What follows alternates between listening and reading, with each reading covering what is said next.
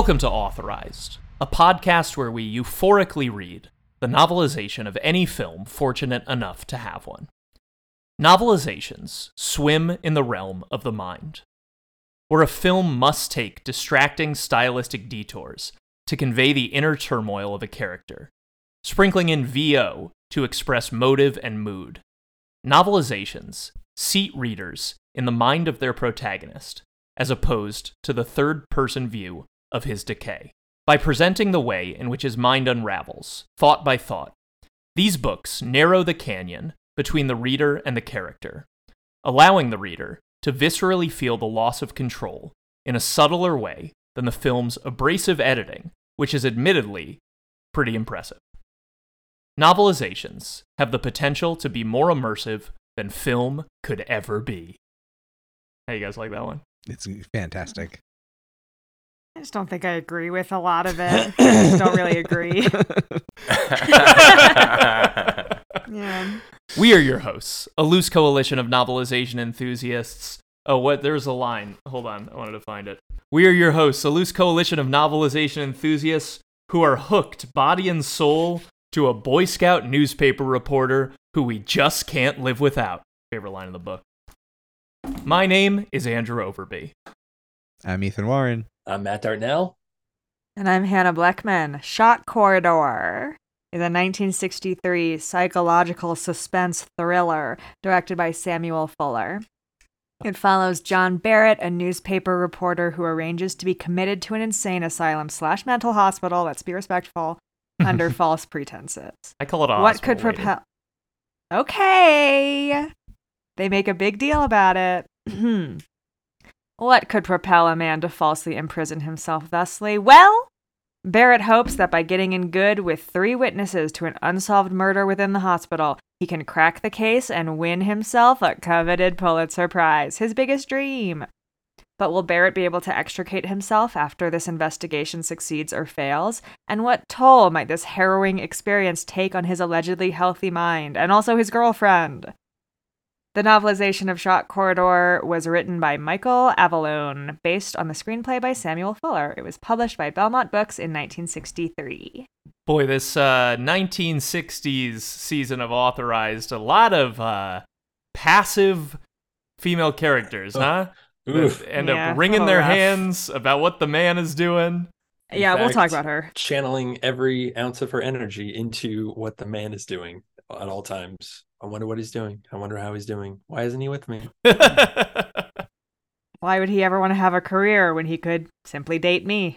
yes, her dark nights of the soul are always. Uh, why does he want a Pulitzer when he has this pussy? He's al- she's always putting those against each other.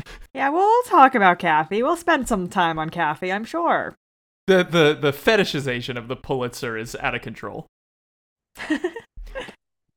Our guest today, returning from our episode on Transformers Revenge of the Fallen, an episode of our podcast that exists and you should listen to it, even though you might not be inclined to, based on the subject matter, you'd be wrong. Also, just a friend, Gus Spelman. How are you doing today?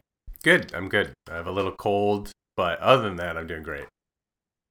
I'm gonna mute myself for any sniffles. Doing one right now. Hang on. I would say half the job of editing this podcast is editing out sniffles, coughs, whatever. It's it just comes with the territory, you know. Nice. Okay. Well, you're welcome then. Ethan, I'm going to start with you here because you brought us this book when you heard that we were going to do a 1960s season. What is your relationship to the film Shock Corridor, and what were you hoping for headed into this novel? Shock Corridor was a movie that I had seen um, a long time ago and only remembered a little bit. But you mentioned you were doing this season, and so I was sort of like scouring around online trying to find uh, old uh, old novelizations, and it just seemed to me this was probably like a pretty good little pulp novel because it's a pretty good little pulp movie, and it it just seemed like a good match. And I think I was right. This is a pretty good little pulp book that's a little bit offensive a lot of the time. It's 1963. yeah, it comes with the concept of the season. No It- getting around it. This book uses orientally as a a uh, lot. Yeah, yeah. He smiled orientally or something like that.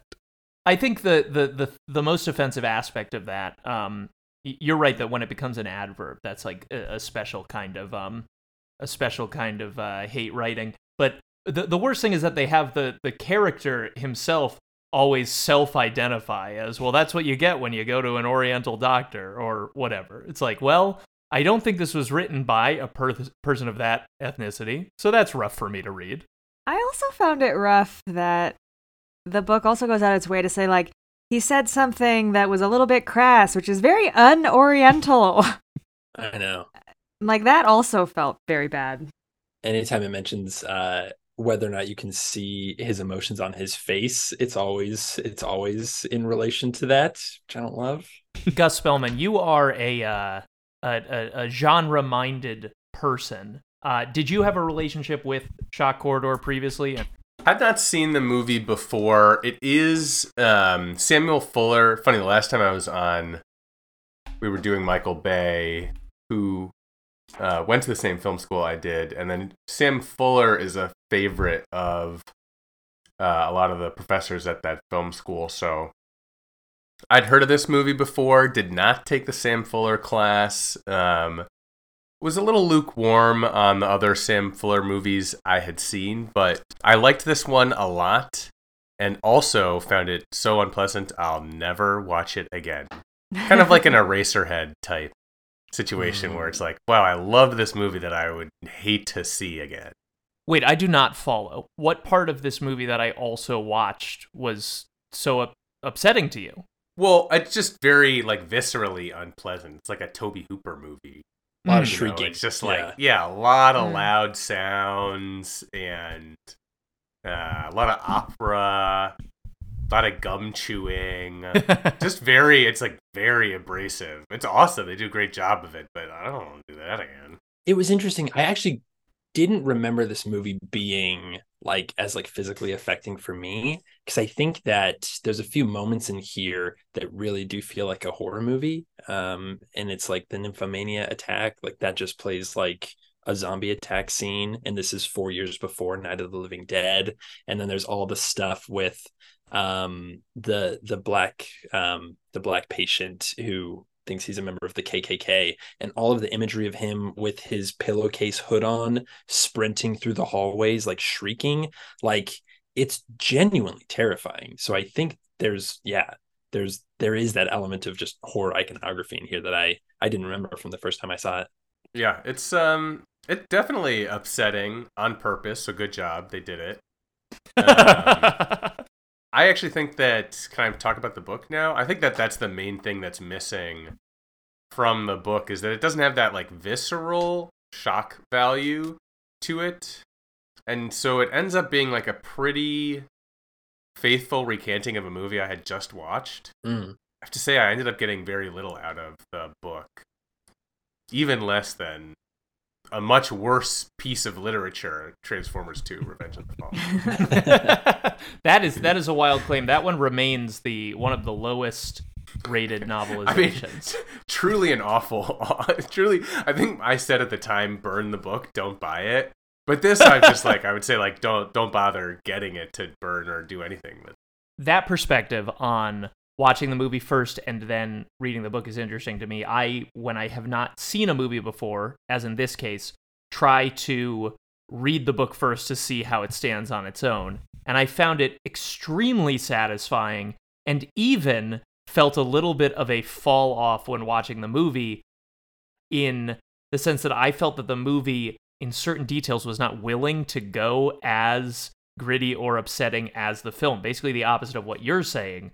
Uh, the the thing that comes to mind immediately is the the nymphomaniac scene where he walks into mhm. this ward and is attacked by these women. In the book, uh, we get this passage. Uh, he tried to back out the door, locked. It had slammed shut behind him. A growl sounded, more animal than human. He whirled, bringing his hands up for protection. The beady eyed women, he was too frightened to count them, were circling him warily. Their red tongues licked, their naked eyes gleamed. One of them, an enormous blonde, bared her breasts with both hands and began to croon to him, her eyes never leaving his face. Suddenly, the most gaunt of the women jumped forward and planted a moist kiss on his cheek. a bosomy redhead shoved her shoved her out of the way and flung her arms around Johnny's back. Dazed, he tried to pound on the locked door. They closed in on him. And then there's a line later where he talks about how insanity has stripped the the the sex appeal and like the gender away from people in this hospital, which I feel like was written maybe with sort of gross intention, right? Maybe written as like uh you know, the thing I love to get out of looking at ladies isn't there anymore. But it, reading it in 2023, I was like, that's an interesting observation about the way that insanity is sort of just making people of all different stripes the same, right? And when I watched this movie, I, I thought, okay, that attack scene is not as frightening as I as I pictured, mostly because the women look too normal to me.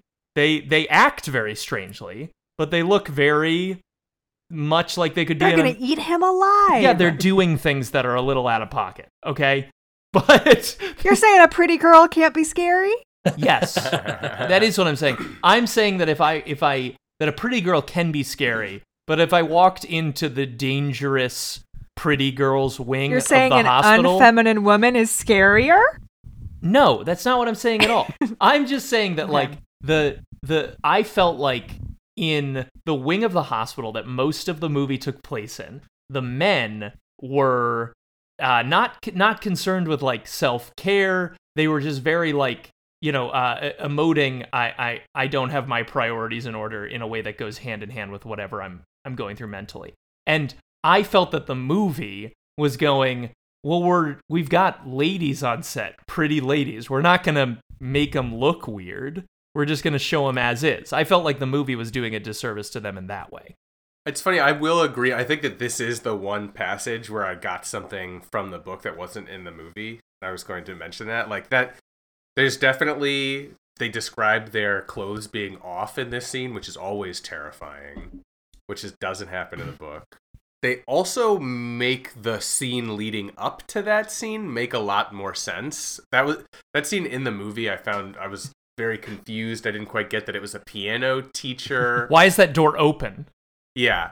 That part of it doesn't actually make that much sense in the book either, but at least what the scene is and what his plan was in that scene made more sense. Definitely in the book in general, you get much more horniness, I think, than you do in the movie. Oh yeah. Like the movie, like all of the Mhm. sexuality stuff is, I think, partly because it's not sexy anymore because it's so old fashioned, but partly because the movie's not actually trying to turn you on. It's just trying to articulate that he's turned on. mm-hmm. The book definitely wants you to get uh, titillated, which makes sense because this guy apparently wrote some erotica as well.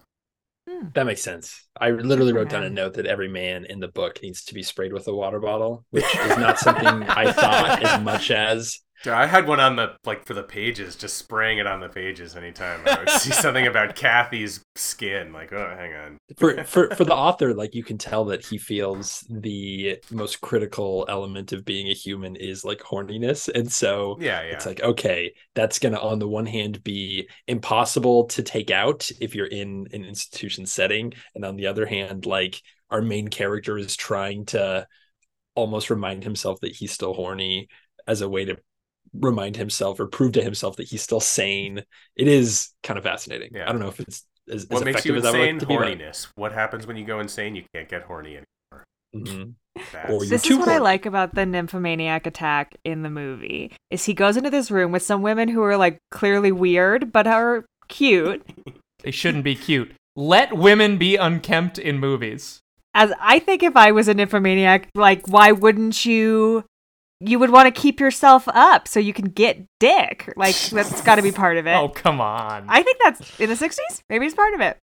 But he has this moment where he's like curious and intrigued by them in a slightly horny way. Uh-huh. They circle him and he's like, okay, interesting. Then they leap on him as if they're going to tear him to pieces and it becomes very scary. Mhm. But that moment of like, maybe this is good as of is is very, very intriguing to me and titillating, as it were um, compared to in the book where he's like, ew, weird, gross. These girls, gross. From the second that he sees them. Like, I like that tension moment. And in the lot. movie, he has the VO line. The VO in this movie is so funny, where he's like, oh, nymphos, which is a hilarious laugh line. I have some complaints about the film, which I did enjoy. Uh, maybe because I, I started with the book, but reading the book, I was going, there must be VO in this movie. There's just no possible Mhm, way, mhm. unless there's a scene on the beginning of the movie that's not at the beginning of the book. There's no possible way that they're going to convey the nuance of this situation. He's a reporter. He's pretending his girlfriend is his sister. There are all this stuff.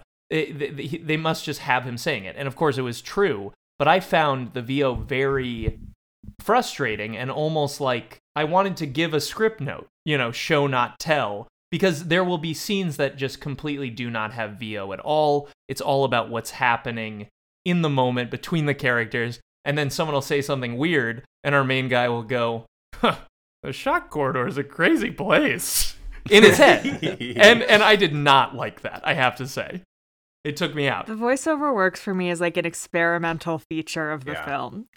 The same with like the color dreams and some of the like editing and presentation of delusion. I was like, oh, it's just like part of the what this director's trying some things. It's and this ve- is one of those things. Yeah, it's so inconsistent and it like there's like there's something about it and many other elements of the movie where it's just like this just feels wrong. Can you stop it? Can you do this differently, please? It would make it so much easier for me. I And love, it that- though. Yeah, yeah, same. Yeah, I- yeah. So watching this movie, every single actor reminded me of some other actor. Like every single one, I was like, "Oh, that guy looks like this other guy," and it was so disorienting. Wait, other guys in the movie? No, just like other, people guys in the world. Okay, okay. Yeah, I kept thinking like, "Oh, that's Stephen Campbell Moore," and I was like, "He's not fucking alive yet." What am saying? you know, like I, it- so that like the di- I was so disoriented the whole movie that all the other things about the movie that are disorienting, I was like, "This is on purpose." this is obviously the goal of the filmmaker to make me also feel kind of insane. And it's Totally. working, and I'm so into the immersive experience. Totally, yeah. Wait, can we mm. go through and I feel like I already put my chips on the table on what I thought of the movie and the book. Can we get from everybody else what everybody else thinks? All right, Yeah. I'll kick it around. Matt Dartnell. Um, so I I like the movie. I actually thought the book was kind of crappy, and some of it is the. Um, I read the book Jesus Christ. I read the book first, but had seen the movie prior. Like I watched the movie in college, and it really was one of the earlier, I think, 1960s movies, especially 1960s sort of like quote unquote issue movies that really rattled me. Just like the intensity, um, the way that the filmmaking is so uh, kind of um, inventive in certain ways and really unmooring, and the fact that it splices in all these color scenes, and you like, yeah, it it is quite an experience to watch. And you know, like I mentioned earlier, I think I found it a little bit harder to watch now, or a little bit less pleasant to watch. Um, but I knew the basic story. I read the book, and yeah, I did not enjoy. Like it just felt kind of bland to me.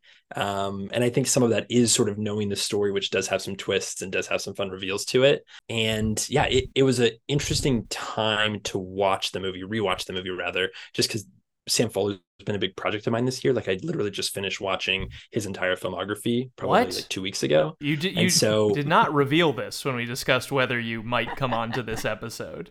Yeah, I mean, it was very much like uh the, the stone was rolling down the hill, and I was like, oh, I'm I'm almost done. I should just finish it. Um, and so yeah, I I've been thinking a lot about him and his strengths as a filmmaker and his strengths as a storyteller because I think he's always done a lot of really great low budget work, a lot of really great pulp work. Um, the you know, Asian representation in the book did really frustrate me because I think that would have pissed off Fuller to the nth degree. Mm, like he he served in the Korean War and spent a lot of time like you know with the the local populations out there. And even when he was making movies later in his career he did a lot of stuff that like was explicitly about um you know like Japanese Americans living in Los Angeles for example. Like I think his best movie is is The Crimson Kimono and it is a noir about these two detectives they're partners they're in Los Angeles one of them is white one of them is Japanese they both fall in love with the same woman who's white and it's sort of like will the racism torpedo that friendship and torpedo that partnership? And so, like, you know, I read on the Wikipedia page that Sam Fuller tried to sue to prevent this book from being released. And I was Whoa. like, No shit. yeah. I, and, and Wikipedia was like, it was like copyright infringement, which doesn't make total sense to me. But I, I feel like it would have been just the the insult of reading this and being like, this is not it. Like, I have a point to my horniness and I have a point to my representation angle, and I'm a fucking newspaper man who is here to like take you into this place and really show you an expose and obviously give you a big headline and a cool hook to do it. But yeah, I think the movie's great. Book didn't do much for me. That was a long way of answering your question. That's interesting because Samuel Fuller ended up writing, I think, some of the, like he wrote the novelization for the Big Red one, uh, or maybe that one's not classified as a novelization, That's interesting.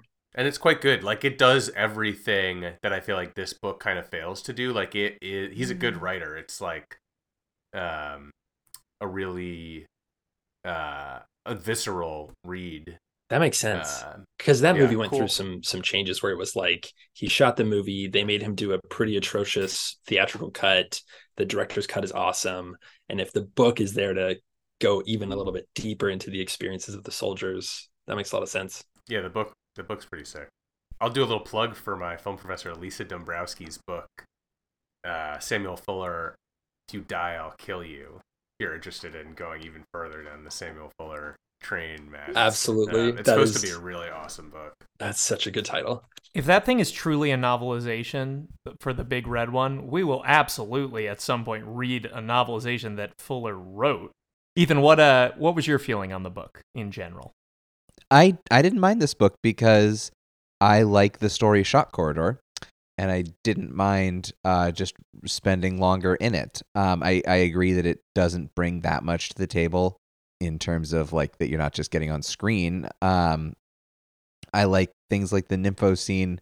You actually are able to get a sense of what is happening to him when he's being attacked. Uh, the subjectivity of that I liked yeah i don't know it's this this book didn't didn't bother me that much but also uh it was a nice break from all of the sick children in my house this week so i'll i'll i yeah i'd rather be in the shock corridor than my own home Oh no. Your home is currently the shock corridor Is it my turn? yeah, Hannah, how'd you feel? Uh, I read the book first and thought it was fine, pulpy, kind of blah, kind of I get it. And it's so clearly delineated. Um, it's like he enters the asylum, he talks to one witness, he talks to the second witness, he, in a way that felt like so regimented to me. It was disappointing, sort of. Totally. And his mental deterioration in the book. I was like, what the fuck are we doing here? What is this?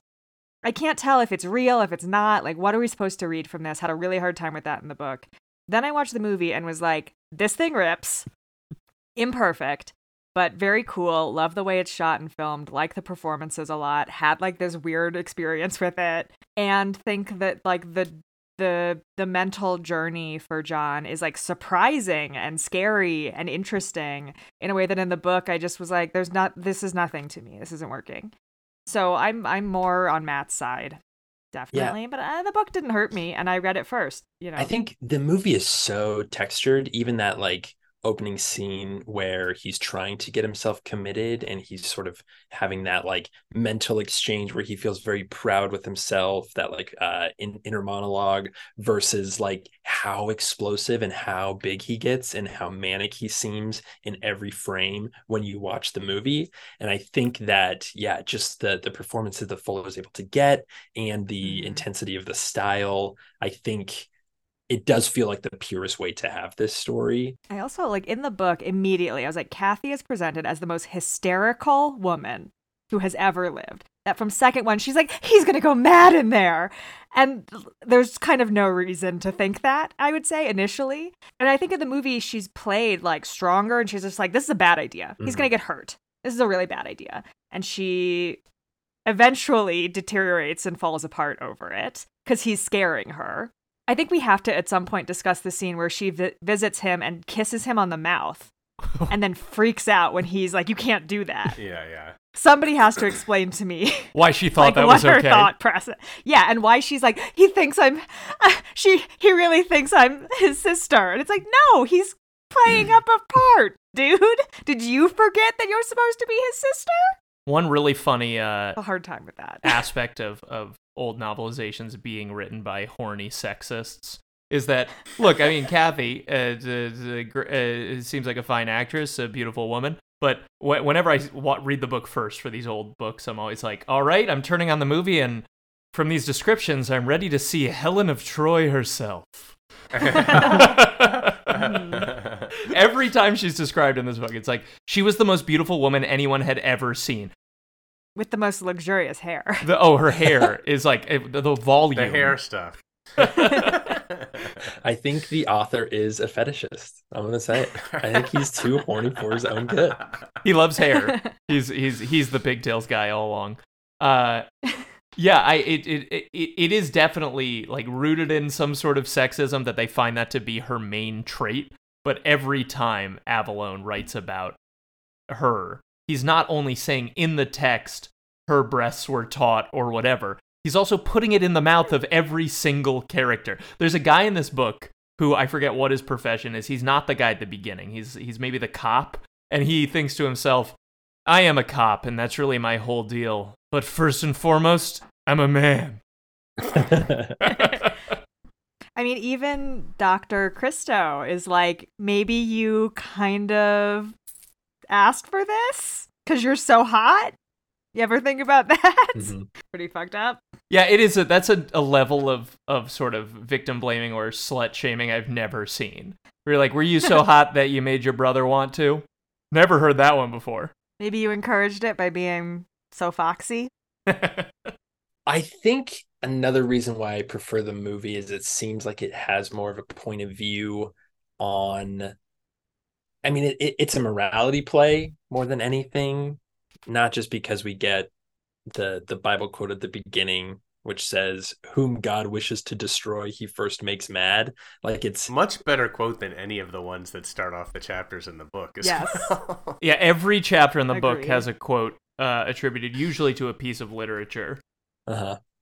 And one from the screenplay to Mr. Deed Goes to Town. Which Which I had to look up and be like, was that a book movie, first? great no, movie. great Yeah. movie, but like, man, crazy. and I think I think the books more delineated, like you guys said, just sort of like this happens, this happens, this happens. Yes, there's some some cool, you know, inner monologue stuff along the way, but the fact that it didn't feel like it had that point of view in the morality play kind of way, I think really hurt the read for me.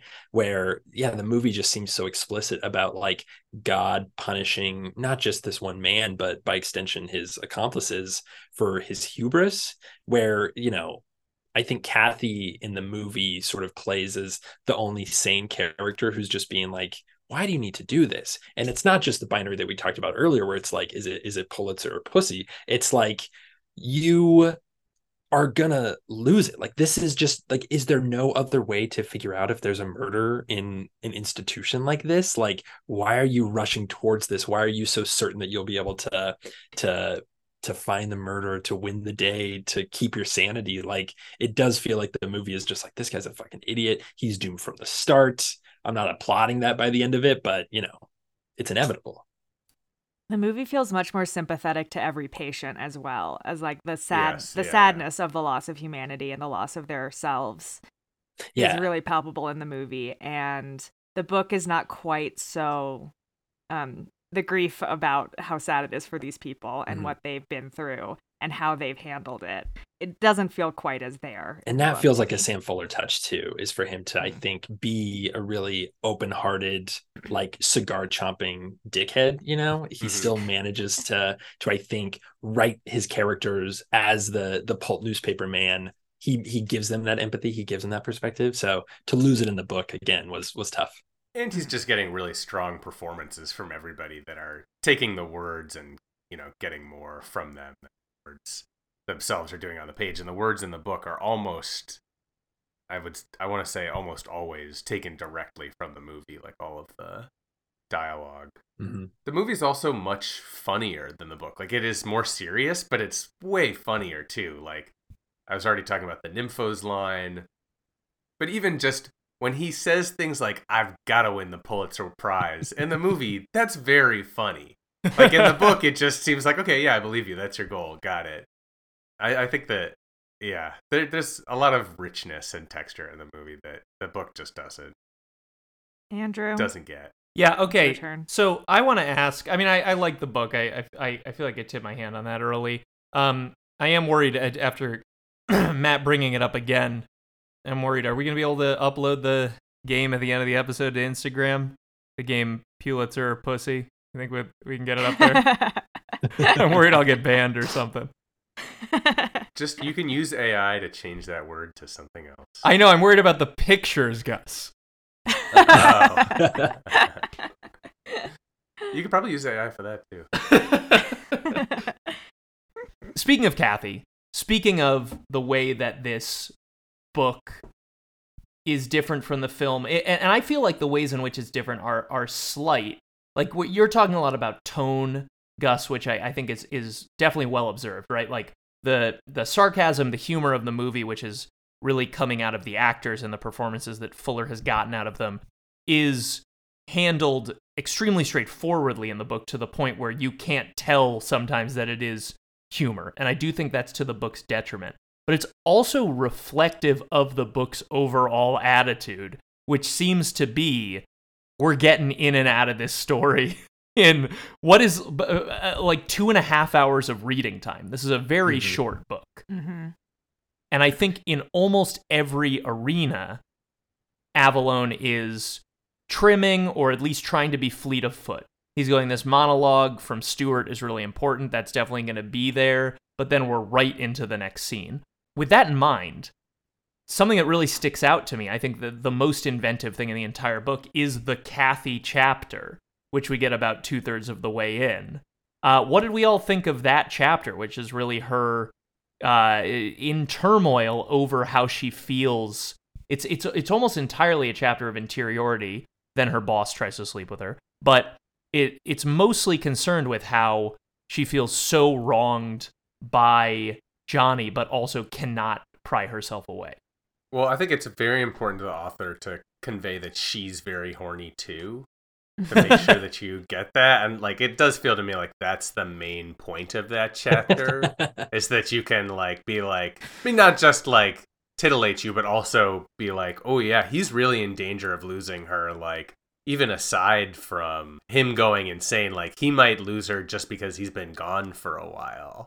And everyone knows that's not a cool thing to do to your uh, life partner. I mean, the chapter ends on the button where she's like, oh, I can't believe I won't get to have sex with him anytime soon, which doesn't feel super respectful to her feelings or personality. You're underselling the awfulness of that line. I it's know. of course no, let, I'll read it. I'll read it. I have it here. That's 119 in my copy. Seeing and playing the deadly, unnatural game of I'm his sister and he tried to rape me, and isn't that terrible? It was terrible, all right.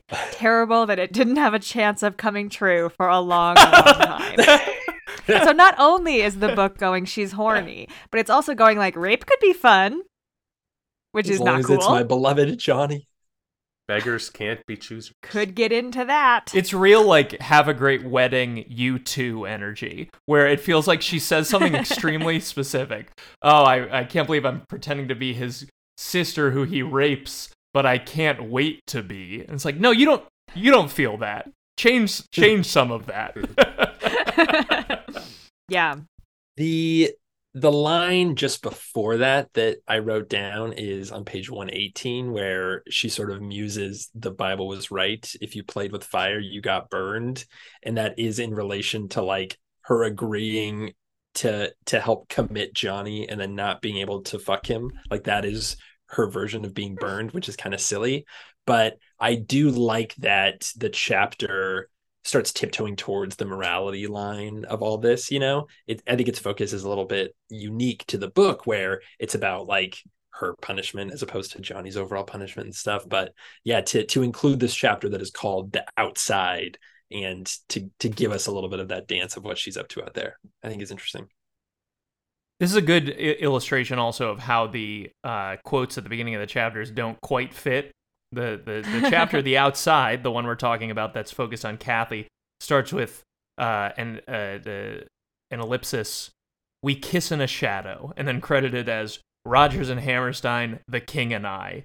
And it's like, I guess that's kind of she wishes she could kiss him, but they're lying. I'm really doing a lot of work to make that one fit. I was wondering to myself, how did he source the quotes for this? like, obviously, he couldn't Google them. He threw a bunch of books down the Uh. stairs, whatever pages they opened on. yeah, I assume there was some sort of like old-fashioned, timey library reference card looking up, but uh, some of them. Gus, I would like to say that I have a book of famous quotations Okay, that in the go. back has an a, you know an index Appendix, that's like these are about romance. These are about the word eyes. So you can be like, oh, it's about kissing. And you just kind of flip through the um, oh, what's it called? Famous quotations by so and so. That makes sense. Yeah. yeah, That I would buy that. That's exactly. Yep. also in that chapter we get uh her still in her you know in her inner thoughts it says damn johnny damn swanee damn doc fong and damn the day her man had gotten his fingers on a juicy murder story that seemed to him to be the key to his ambitions and his life's ideals.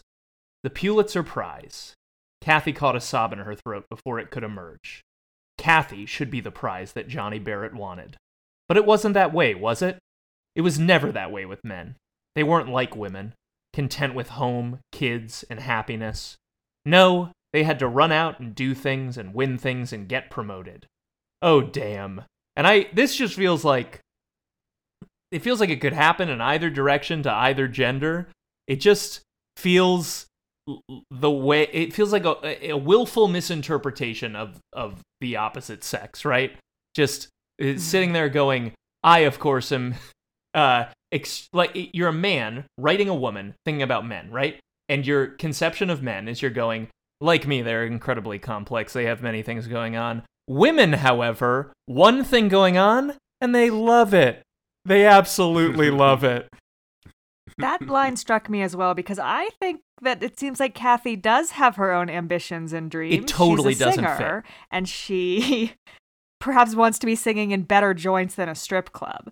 Well, I think she her whole thing is like she started doing the stripping because the money was actually better, hmm right? Like I, I think that's part of it. So it's like she's making this sacrifice for them, and his sacri- he's making a sacrifice too, but it's only for him. She's making $500 a week in 1963.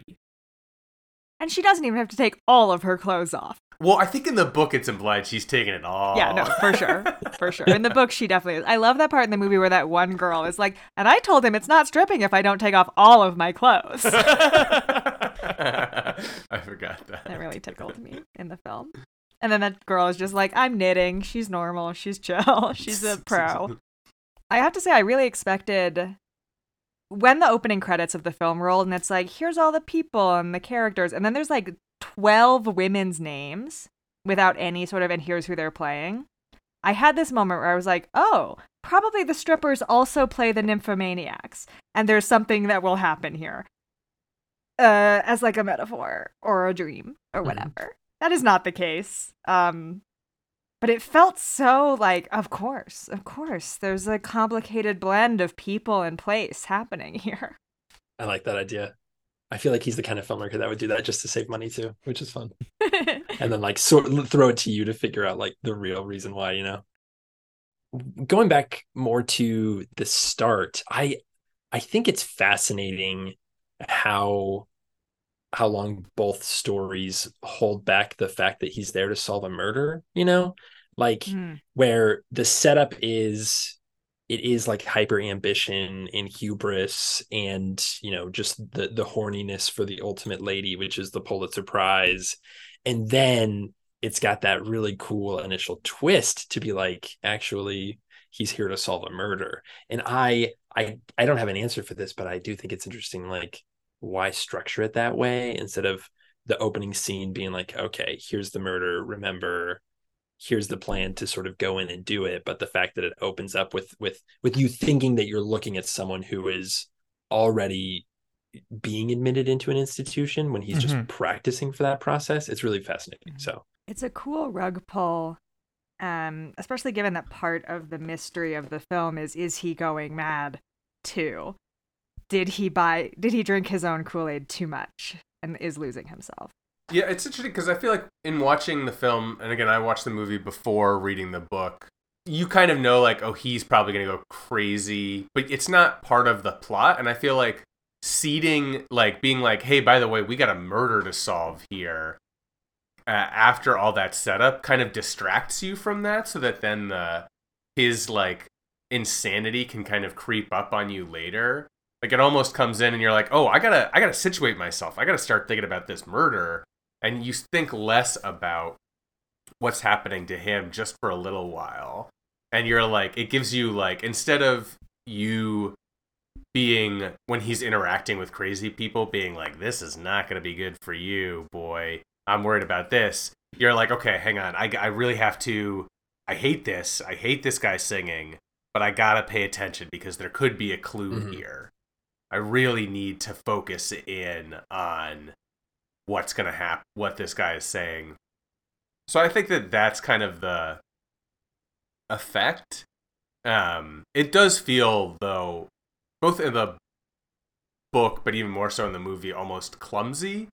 Like it feels like maybe there was a way to sort of make the integrate the two things um, more seamlessly. They kind of just like drop it on your head at some point, and you're like, oh, okay, I guess. I think the, the the point at which it feels most whiplashy for me is the end of the film.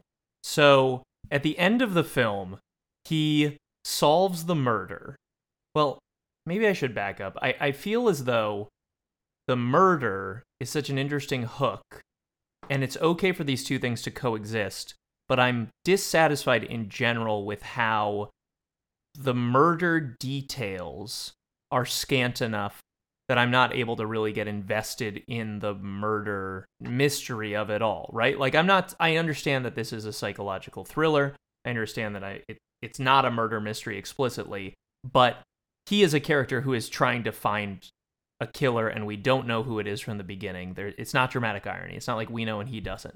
So I would like to feel interested in who did it, but there isn't enough development in this pretty short movie of any character who could have possibly done it except for the witnesses. And so I'm reading this going, oh, of course, these witnesses, this is the best part of the book, like these and, and the movie, I would say. These witnesses are have such rich character. You know, that this this guy who uh was an American soldier, but then he turned into a, a communist and then he was flipped back and the communists taught him about uh, his his family's bigotry and how how they raised him to be ignorant. But then an american a fellow american soldier like showed him that american values can be used virtuously and and he came back but he like that was extremely interesting to me. So i'm thinking when they reveal that one of these three guys is the killer this will be satisfying. But the fact that the killer is a guy we essentially don't know and the way Johnny gets the information is just to ask was not satisfying to me. And then at the end of the film, as you say, Gus, these two pretty unrelated things converge his hunt for the killer and his uh, mounting insanity. And instead of actually meeting in some way, which would be satisfying, the one thing crescendos, he finds the killer, everyone goes, wow, great job. Then we cut to people going, he remains sane long enough to write the entire article, but now he's catatonic, which I found really disappointing. I did expect that what would happen is that he would solve the murder and everyone would go, But sir, you're insane. Yes. We don't believe you. Sorry. You have to stay here. You're crazy. Whether he truly is or not, he's now trapped in a place where just by saying, like, I think I solved a murder, they're like, Well, that's further evidence of your your cuckoo-ness, isn't it? Mhm. Um but yeah, no, I agree that the culmination of the murder mystery is a little bit of a letdown. You guys have sort of like given me the answer I was looking for in terms of why you start with the why you start with the is this guy crazy or not instead of why you start with like remember we're all here to solve a murder just because ultimately the movie the story is about his sanity where to your exact point by the end when he solves the murder like we never see him writing the article. We never see that process pulling him out of this funk. We just hear people say, why the fuck is he still in here? And more importantly, why the fuck is he still crazy? Because he wasn't crazy when he wrote the article. And you people all told me that he needed to solve the murder to protect his sanity. This is sort of Kathy being the voice of reason here, of course. But yeah, it, it's a movie about the sanity. It's a movie about that like slippery slope and how easy it is for a person, even someone who feels especially sort of sane and focused, to really lose it given the circumstances. There's also an element of the way that the murder gets solved and the just the circumstances of the murder where it's like you're constantly feeling like there has got to be a better way to solve this very simple murder. Oh yeah. Uh, and I feel like that just goes to his sort of hubris and it's just like yeah he didn't need to do this. He did it because he thought it would be a more interesting story and that was more important to him than solving the murder uh, or any of the other people in his life or in this asylum. So it's like i think it makes it easier to be like yeah dude kind of deserved it. Like sucks to suck. Mhm. Especially since like the movie takes place in an era where you can imagine that Johnny is also a veteran of the Korean War. Um, his doctor, his editor certainly are. Uh, the soldier character is as well. And so I kept trying to to give him as a character the benefit of the doubt almost, where each of the three suspects slash witnesses who are also kind of suspects, but the three people that he's spending his time interrogating, trying to find out who the killer is, like they have legitimate trauma that put them in this position. And so for Johnny to end up on the same level as them, to end up as a character who's also wallpaper whenever you're admitted into the place, like I'm like, okay, is this all building on some sort of trauma that he had in the war? Is this building on the fact that he didn't serve and he just feels like a piece of shit and he's trying to matter because of that sense of uh, like worthlessness? You're doing a lot of work for this story. Well, again, like I, a lot of it is me trying to figure out like um, what what's Fuller's big point of view here, right? Like, what is he going for? to me it's more of an indictment on the type of um uh, portrayals of these horrible things that we've done you know like the way we treat black people in this Mhm. country the invention and use of the atom bomb Stewart's trauma is really that he came home and everybody shamed him and spit on him for being brainwashed and turned. yeah. Like it's not necessarily that he was taken captive or is himself like had a bad experience overseas. He did. But he gets home and everyone's like, "Fuck you, you sack of shit," and he can't handle it. Mm-hmm. When the thing that turned him But was like, like- was factual logic. The thing that turned him communist was them being like, "Why Mhm. are you fighting for these assholes again?" Yeah. but I I feel like Fuller's perspective is like people use these stories to be like interesting and sensational, and they don't actually give a shit about the victims mm-hmm. or the people involved at all. They're not interested. They're only interested in it for themselves. And so I think it's kind of a fuck you to anybody who was writing stories like this. Not that there were probably a bunch of stories where they were like, let's get three traumatized people and use them to solve a murder, but just like kind of using This genre is done to death. Stop doing asylum murder mysteries. I mean, there's enough moments in the book, especially where Johnny is thinking, like, this is going to be great character color. Yeah. Mhm. yeah, in my yeah. article. Mhm. Like, this is going to be, this dance class, dance therapy is going to be really good, just like flavor in my murder story. That, yeah, he's taking advantage of these people and it comes back to bite him. But I also find him a really, like, more of the performance in the movie, Peter Breck, who I had never seen in anything else, but I found very compelling. Who did he remind you of? Which which person? Joe Keery. Oh, Wait, that wasn't Joe Keery? Right. not born yet. I don't know. Who There's that's what I landed on. Often I'm like, ah, this guy reminds me of somebody, and I can never figure out like who it is. And most of the people in this movie, I was like, oh, I know who it is. I landed somewhere. But yeah, just like a a good performance of a character that in the movie, especially, I was like, I'm interested in him and like what he's doing with this and what his life is outside of this because there's something interesting happening and the way in which he breaks down in the movie I don't know, just was so it's really unaddressed in some ways, Mhm. which is very intriguing. Okay, I, I want to piggyback off the unaddressed thing because it's what I'm struggling with listening to to to the three of you talk for the last couple of minutes, which is like I'm learning listening to you talk, but I'm also like I feel like we watched or read a different text because it, wa- you know I'm gonna I, That's the sign of a good movie. I have to play dummy a little bit here, which I think is a valuable role that I play on most episodes. But Matt at the beginning called this either, you know, an, an issues movie or a, you know, a cultural problem movie or, or whatever it was. And I'm interested in that concept because it sounds to me like you all are saying that the reason that these very specific stories from these witnesses are in this movie is to show that the treatment of these people is wrong or that they are sort of shunted off by society, which is interesting to me, but I had trouble digesting that because our main character, Johnny, while undergoing shock treatment, you know, false imprisonment, just just terrible conditions, being put in the whole solitary confinement for weeks on end, he never really thinks a critical thought about the establishment, the institution he's in, and he never has a moment where he goes, Are we mistreating these people in any conscious way? Hmm. And it was to such an extent that I thought, Is that too modern a thought? Was this movie not criticizing the institution? I don't think the movie is criticizing the institution of the mental hospital. I think it is criticizing a lot of things outside of the mental hospital. I agree. Okay. I agree. That it actually, I think it treats the patients with respect and dignity and kindness. And all of the staff, except for the murderer who was raping women, Yeah. um, treats them with respect and dignity and care. Genuinely. Yeah, I'd be I'd be curious because the big thing the big thing that they do to him that they should not do is electroshock therapy. But I think that at this point in time, there hadn't been a definitive like, yeah, that's not good for people. You you can't be doing that.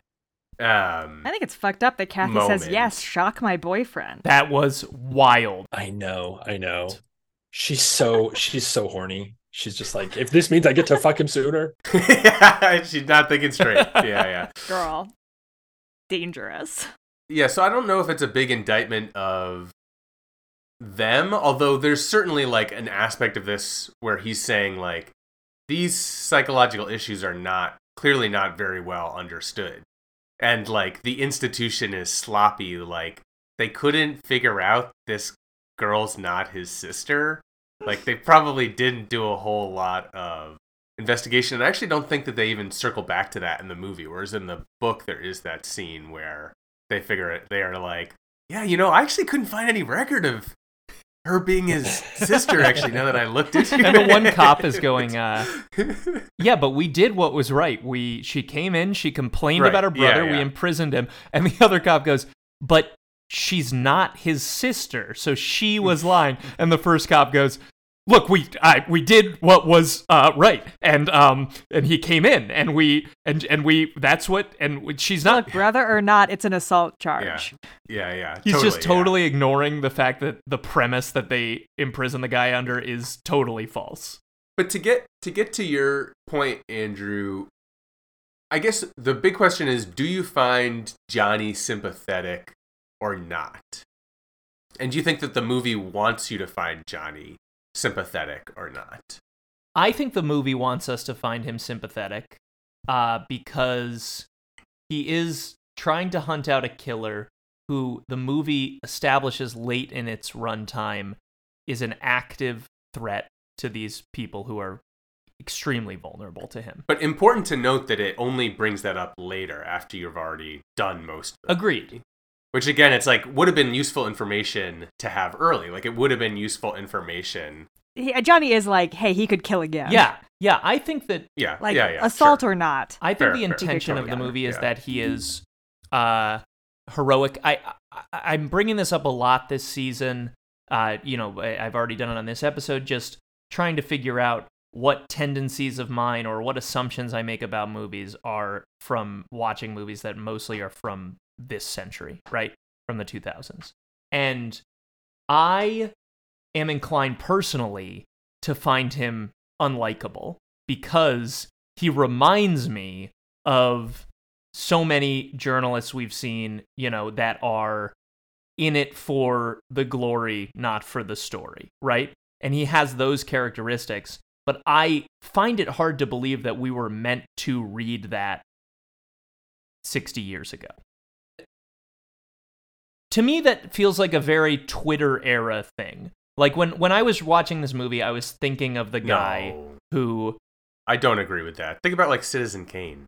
There's plenty of movies about like shitty reporters who do things for the wrong reason. Yes, totally. I I, mean, I, that's- think that like Freddy Lounds from from the Hannibal universe is is something you might see pop up in in in a in a movie from the 60s or 70s. Someone who is very explicitly in journalism for selfish reasons. I just mean this idea of the reporter who is fooling themselves and truly believes they're altruistic when they actually so badly just want the fame. But he doesn't. He doesn't believe that he's altruistic. He admits right off the bat, "I want to win the Nobel or at least get Pulitzer rich by Prize." selling the movie rights, selling the book rights. Yes. Uh, I want to raise Nellie Bly into this conversation.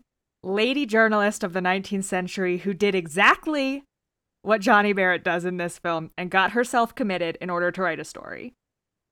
Her story was about bad conditions in asylums. But I think even then, in like 1890, people were like, okay, girl, you're just trying to get attention, huh?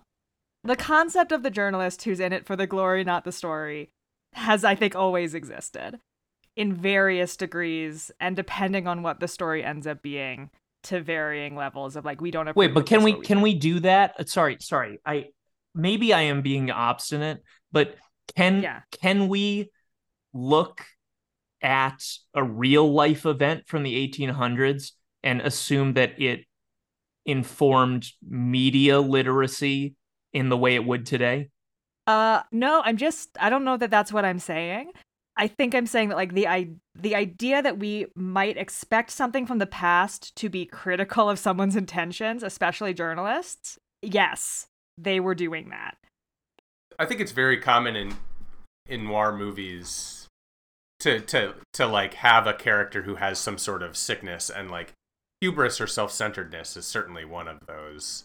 I think you can definitely expect reasonably that if you wanted to, you could make a movie about that and expect people to get on board with it and be like, yeah, maybe this guy's not so great after all, even though he's doing the thing we want him to do, the way and the why is not something I'm You're you're all each and every one of you more uh you're you're you're veterans of watching older films to a degree that I am not. I just mostly watch things that came out during my lifetime. I hear what you're saying. I'm just wondering whether a movie with that intention from this era would use such a light touch because this is not a character assassination on this guy in the way that ultimately Movies from the past were nuanced. no, I get it. I get it. I get it. But like, but this is not like the hammer doesn't come hard enough down on this guy for me to believe that the movie is critical of his journalistic approach. He is punished to live forever in a catatonic mute state in the very place that he thought he could swan in and out of in order to find fame and fortune. All right. That's not heavy enough for you? It's not pointed enough for me. Okay. It's I, I can see what you're say, what you're saying, Andrew. I mean, I think he is like I think he's meant to be basically a tragic figure. Mhm. Where this is kind of like Oedipus. This is a guy who is the hero of your story, who did a lot of stuff that he shouldn't have done, and he ended up getting exactly what he deserved. I don't know. Oedipus did everything I right. that poor guy. he tried so hard to not fuck his mom. He left.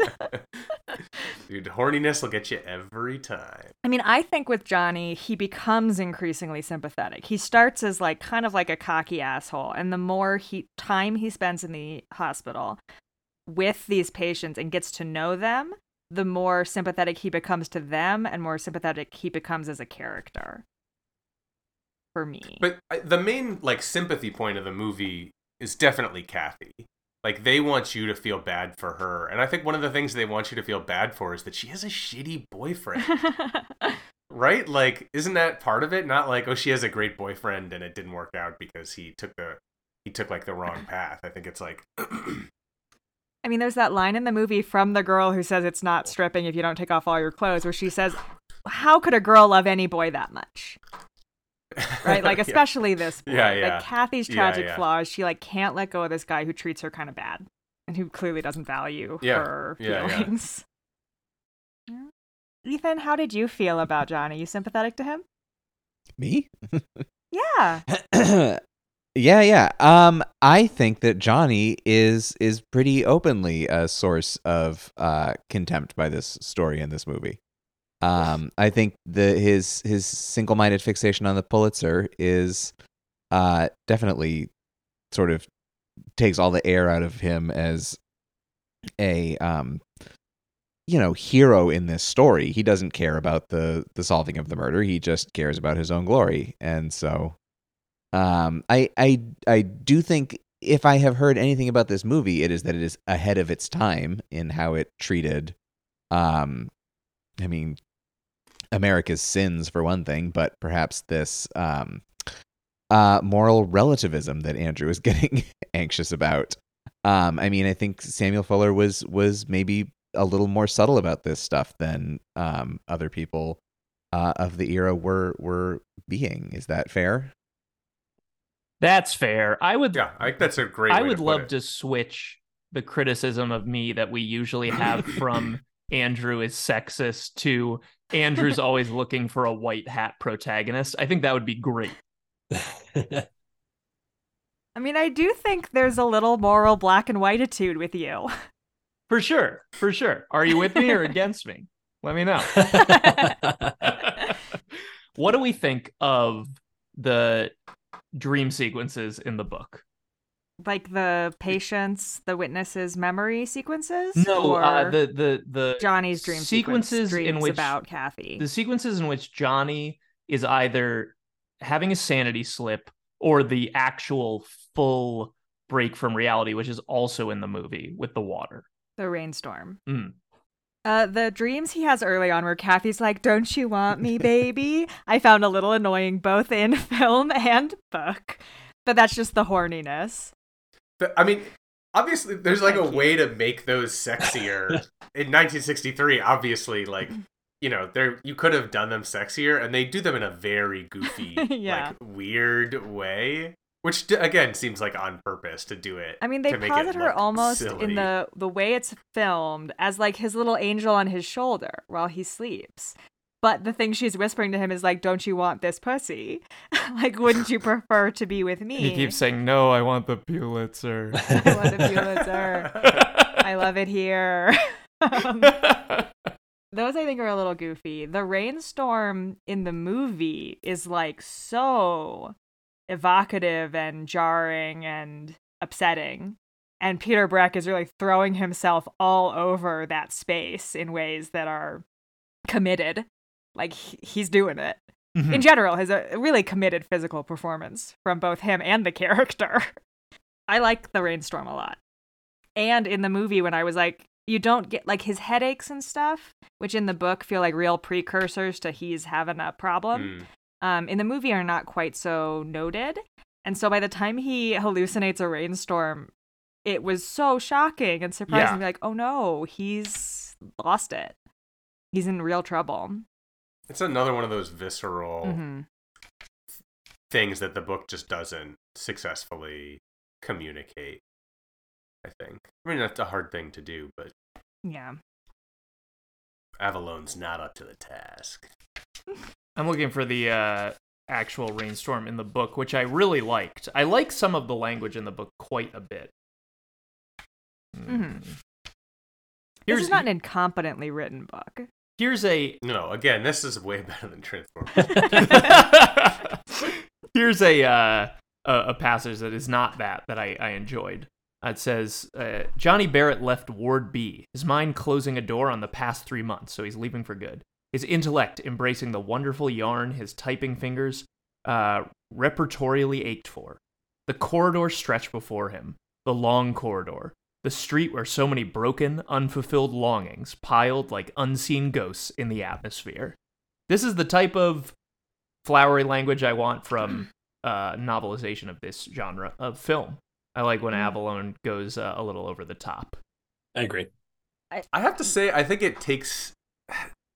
There's like, that's not in that kind of thing isn't in the movie, and I think it like it just serves to make the setting more palatable in the book.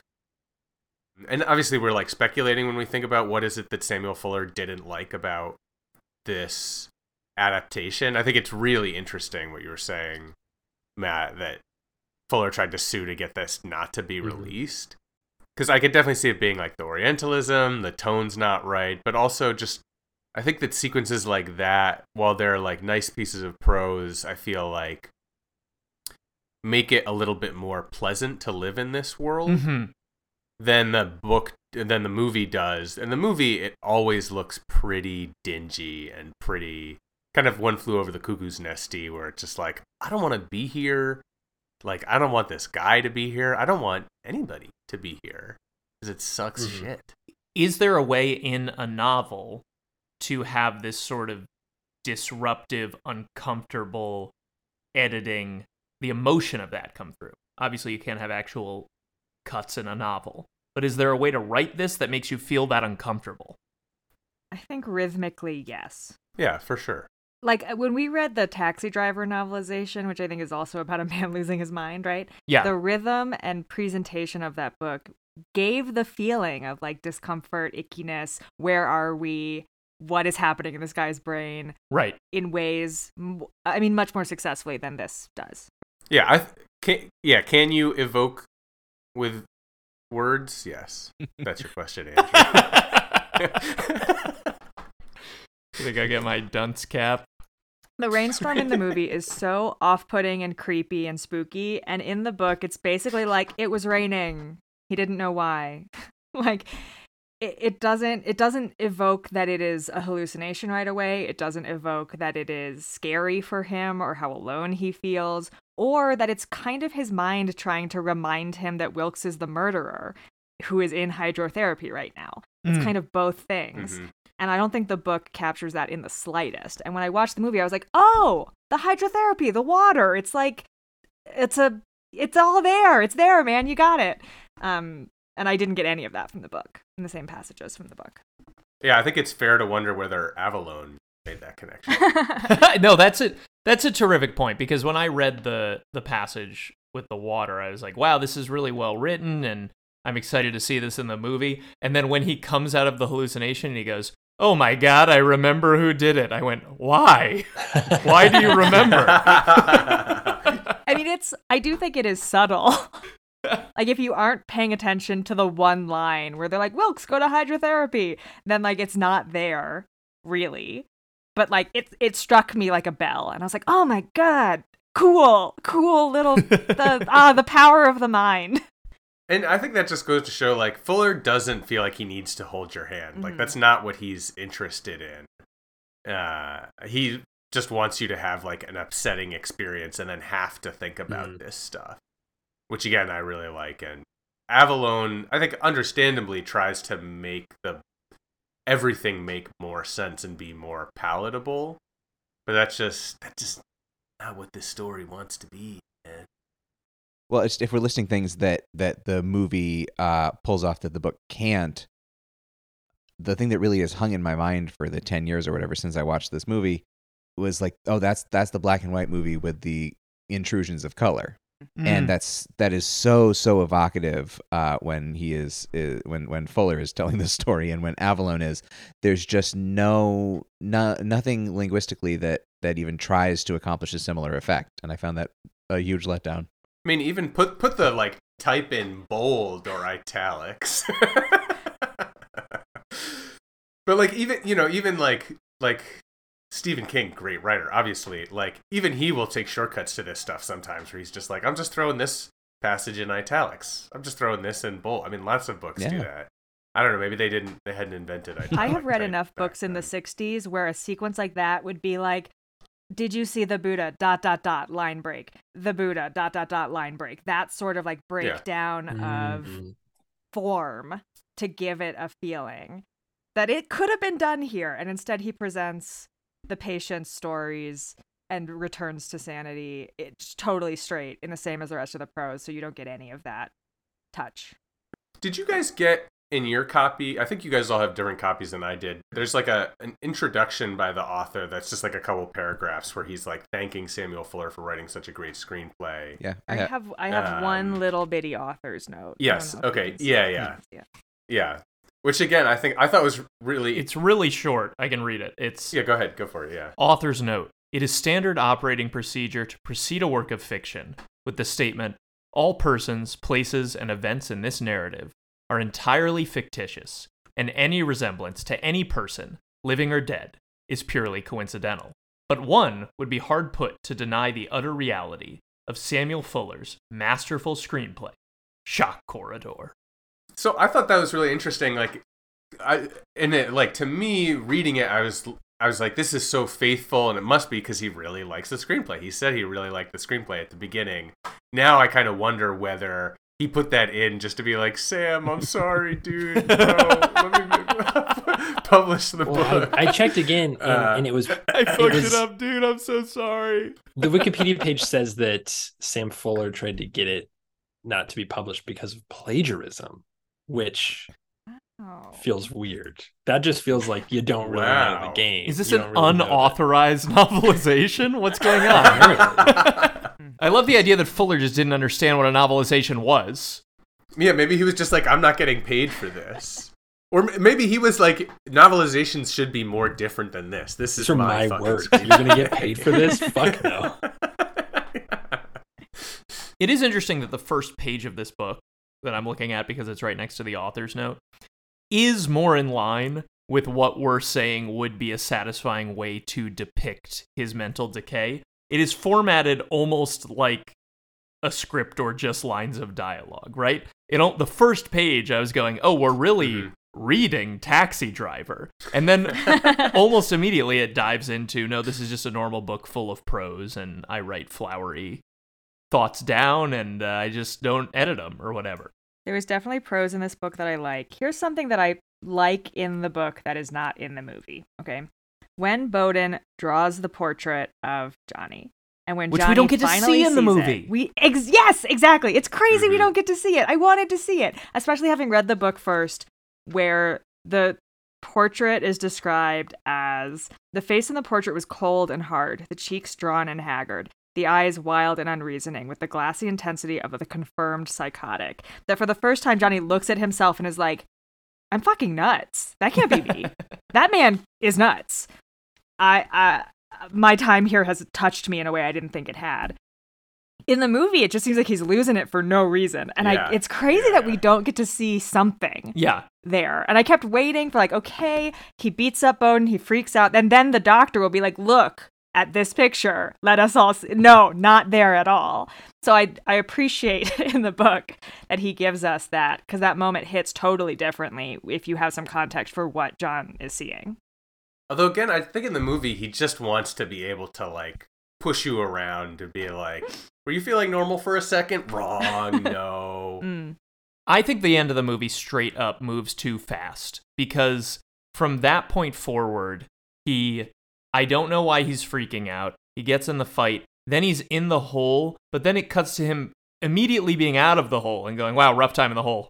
That was crazy. And then at the end when he has the vision of the water and, and all that stuff and it helps him realize who the killer is, his realization of oh, he's at hydrotherapy is what one and a half seconds before he starts punching. It is so fast. I I I felt disconcerted in a way where I felt like I didn't have a hold on what the plot was. Right, like even though I had understood everything that led us to it, especially since I read the book first, I thought I still feel discombobulated. Why is he fighting this man? Which I don't think I should feel.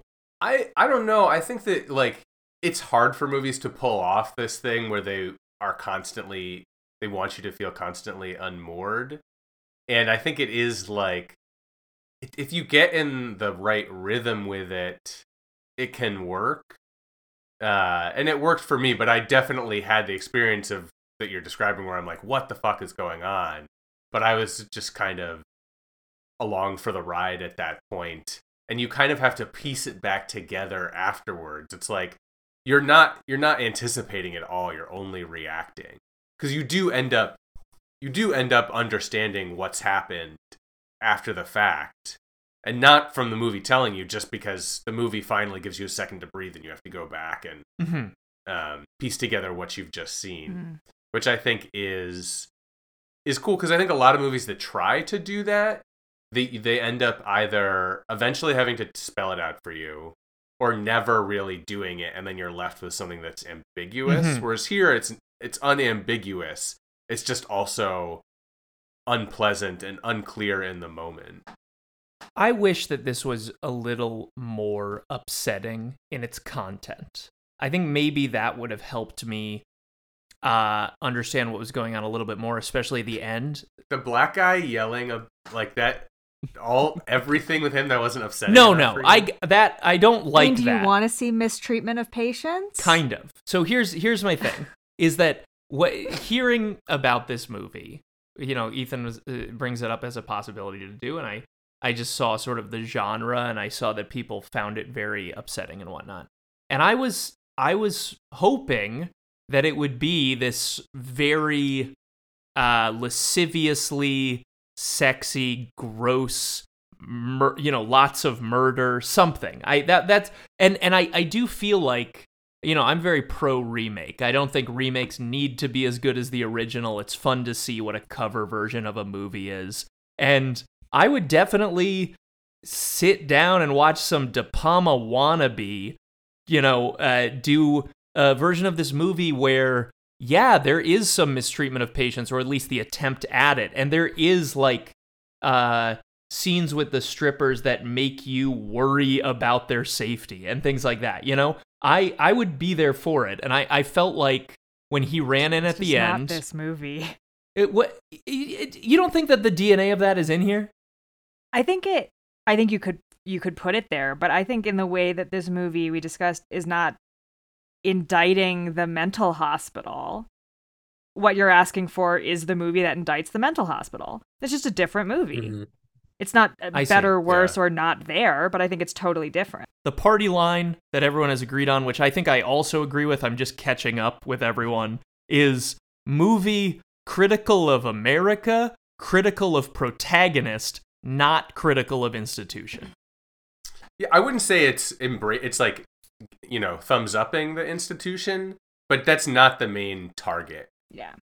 That to me that feels like an extension of its critique of America, where it's like, look at what we did to Mhm. all of these people. Here's three examples. They're all pretty And fucked all up. we know what to do with them is to like stick them in a place. shuttle them away, even if it's Right. a place that is not the grimiest, not the most uh, abusive on-screen representation of this. It's not Titicut Follies. Yeah. It's not trying to be, but it's still a place where people get sexually assaulted and murdered and Mm-hmm. shock treated and stuff like that. But Yeah, it's it's a place where it's like you don't want to say like it. You don't want to go to the mental Mhm. institution. Like that's not a good Yeah. place to be. It's not trying to go full cuckoo's nest. Like it, we're like we wouldn't. You wouldn't say like cuckoo's nest succeeded where shock corridor failed or didn't go far Uh-huh. enough. Like it, it- it's just that's just not the main point. Of, Instead, it's like, yeah, we should take care of our veterans when they served and got fucked up. We should have better resources for the people of color that we put in impossible situations. And nuclear war does suck, and intercontinental ballistic missiles are kind of the worst. Do we need them? And if you think about it too hard, you might not want to live that way. yeah, then you might go crazy and pretend like you're six because things are easier when you're six. I know I don't walk away from this uh, novel at least thinking hydrotherapy is a good idea. So I mean, it's Seems uncomfortable. it's it's not like we're seeing any of these treatments getting like great results for anybody. So it's it's not an Mhm. endorsement on that level. Yeah, I think the, the perspective of Shock Corridor is that this mental hospital is right down the middle of the line. Like, it's not really helping anybody, but it is taking care of these people. They're alive, they're well fed, they're they get to do things, they dance, they're trying to help them. May not be working, they're not beating them on the reg. Mhm. That's fine. They almost never get murdered. Seems pretty uncommon. We should stop them from getting murdered. but should surely stop there's that. a better way.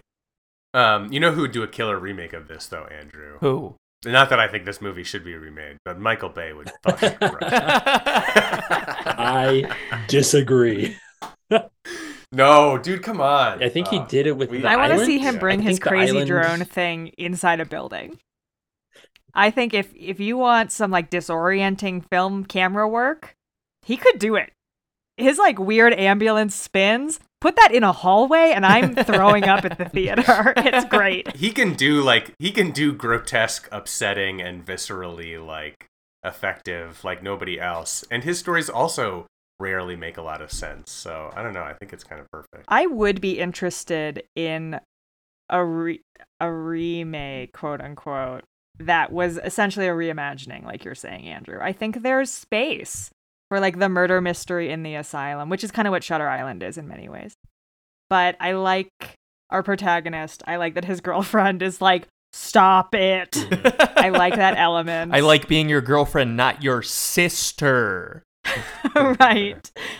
I would be I would go into the theater with my arms crossed, but I'd be open to being won over, you know what I mean? Just just to double down on this point, my my whiplash at the ending and how quickly it moves is related to this idea of show me murder, show me you know uh, strippers in danger, and the the the connection is that the the end of the movie feels ins- insanely unbelievable to me because he runs into this room right? And he he beats up this guy that he believes is the killer on uh, pretty pretty shaky intel. And under massive homicidal duress the guy goes okay i killed the guy.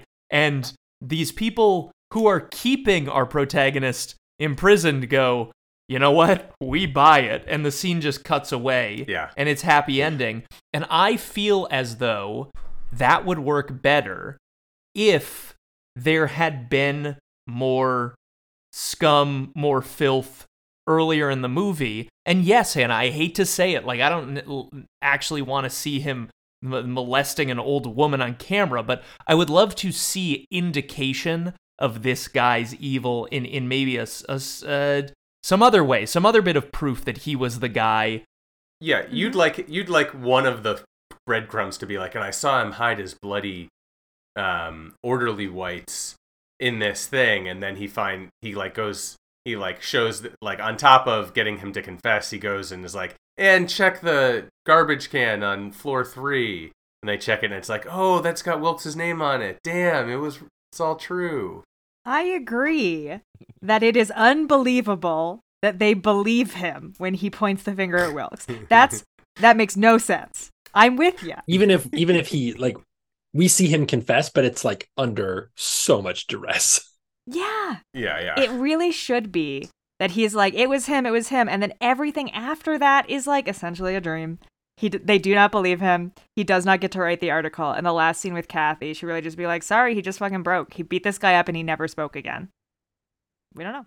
but It I, doesn't I think make that sense there's that he gets to I- I write think- the article. I get it. I agree. And then he goes crazy right when it's when it right when he hits pub. I think that there's a lot of things, according to Andrew, not, but a lot of things that you could get away with in the 60s that we might not think of. But I do think one tough thing, probably, for movies back then was having letting the bad guy get away with it. I think that that was probably a really tough sell for audiences, um, and for you know any studio, even if independent, making these movies. So I do think that like That's a good point. they probably there's probably an element at play here where I was like, yeah, I mean, you've got to have it so that the bad guy gets locked up at the end. You can do whatever you want to this good guy, but the bad guy's got to go to jail at the end. it just feels to me like I, I feel like I did a bad job of of connecting why filth outside is necessary for the catching the killer inside. It just feels to me like a lot of this plot is based in unsavory concepts that to some degree it doesn't want to engage with. And I would like to see across the board more of like the reality of these horrifying topics that this guy has eh, eh, voluntarily stepped into.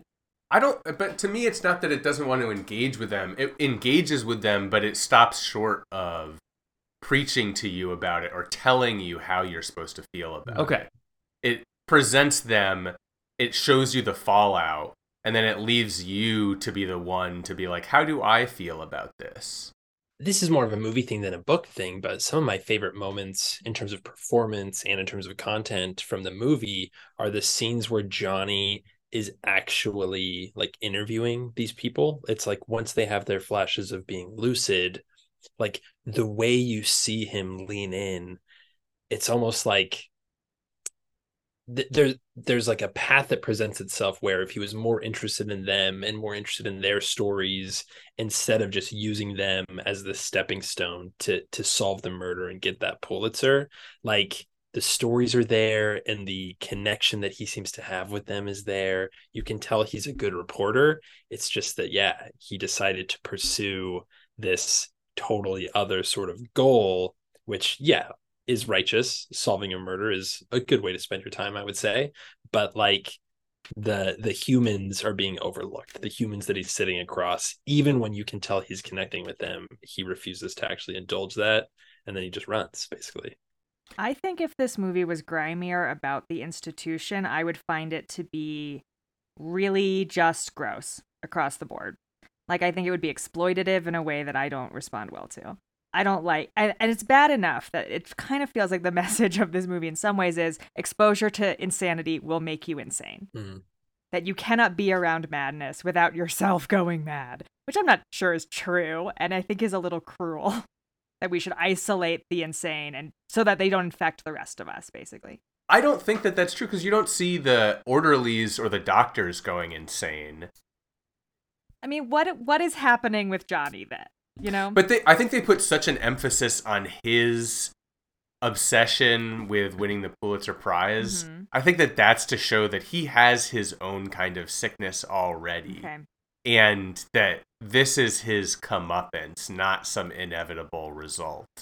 And th- even though it doesn't say this to you, because again, I don't think the movie's big into Yeah, yeah. telling you what to think, but like that you could go into the mental institution and say, I would like to interview the patients and g- give me a chance to crack this murder. If you went in that way instead of being like, I'm going to embed myself, pretend like I'm crazy so that I can. write That's a great awesome point. Why was story," this necessary? You might get the same. i thought about that right it, but that's the thing we we've been saying about that the whole time like there's cl- surely there's a better way to solve this murder and this guy chose the most the like most self-centered version of it and gets what he deserves out yeah and that's where the sort of that's where like the morality play comes in for me is like he just fucked Yeah. around and found out man he he Yeah. wasn't focused Yeah. on the right Yeah. thing His profession is his voice. He loses that completely. but i do think now like you would if they if there was a remake there would have to be more of an acknowledgement of like it's not the crazy people who made him crazy okay it's that he's a bad guy like they would spell that out for you more because there would be people who are saying what you're saying hannah where it's just mm-hmm. like hey let's be clear we're not stigmatizing mental illness on this the way I felt peace about this topic was d- to me, the people in the mental hospital are necessarily different from Johnny in the sense that they ended up there because, you know, they went through experiences that landed them there. And they have some thought in their head, maybe, that is the seed of whatever mental illness it is, right? It's the thing they struggle with. But Johnny opted into a thought and he planted in his own head this false thing Kathy is my sister. And I found it very satisfying the way the book engages with this creeping thought that he knows is false getting into his subconscious and then eventually manifesting as something he occasionally believes. I mean, did you guys just think the dream was really stupid? I like the crib dream. i do not remember the crib dream I don't remember that at all. So on page 92, uh, he he's he's sleeping, and it's a very short passage, all in italics. It says, "What a beautiful child, Mrs. Barrett, Oh yeah. isn't he? We're going to call him John. A baby in a crib, cooing and gurgling.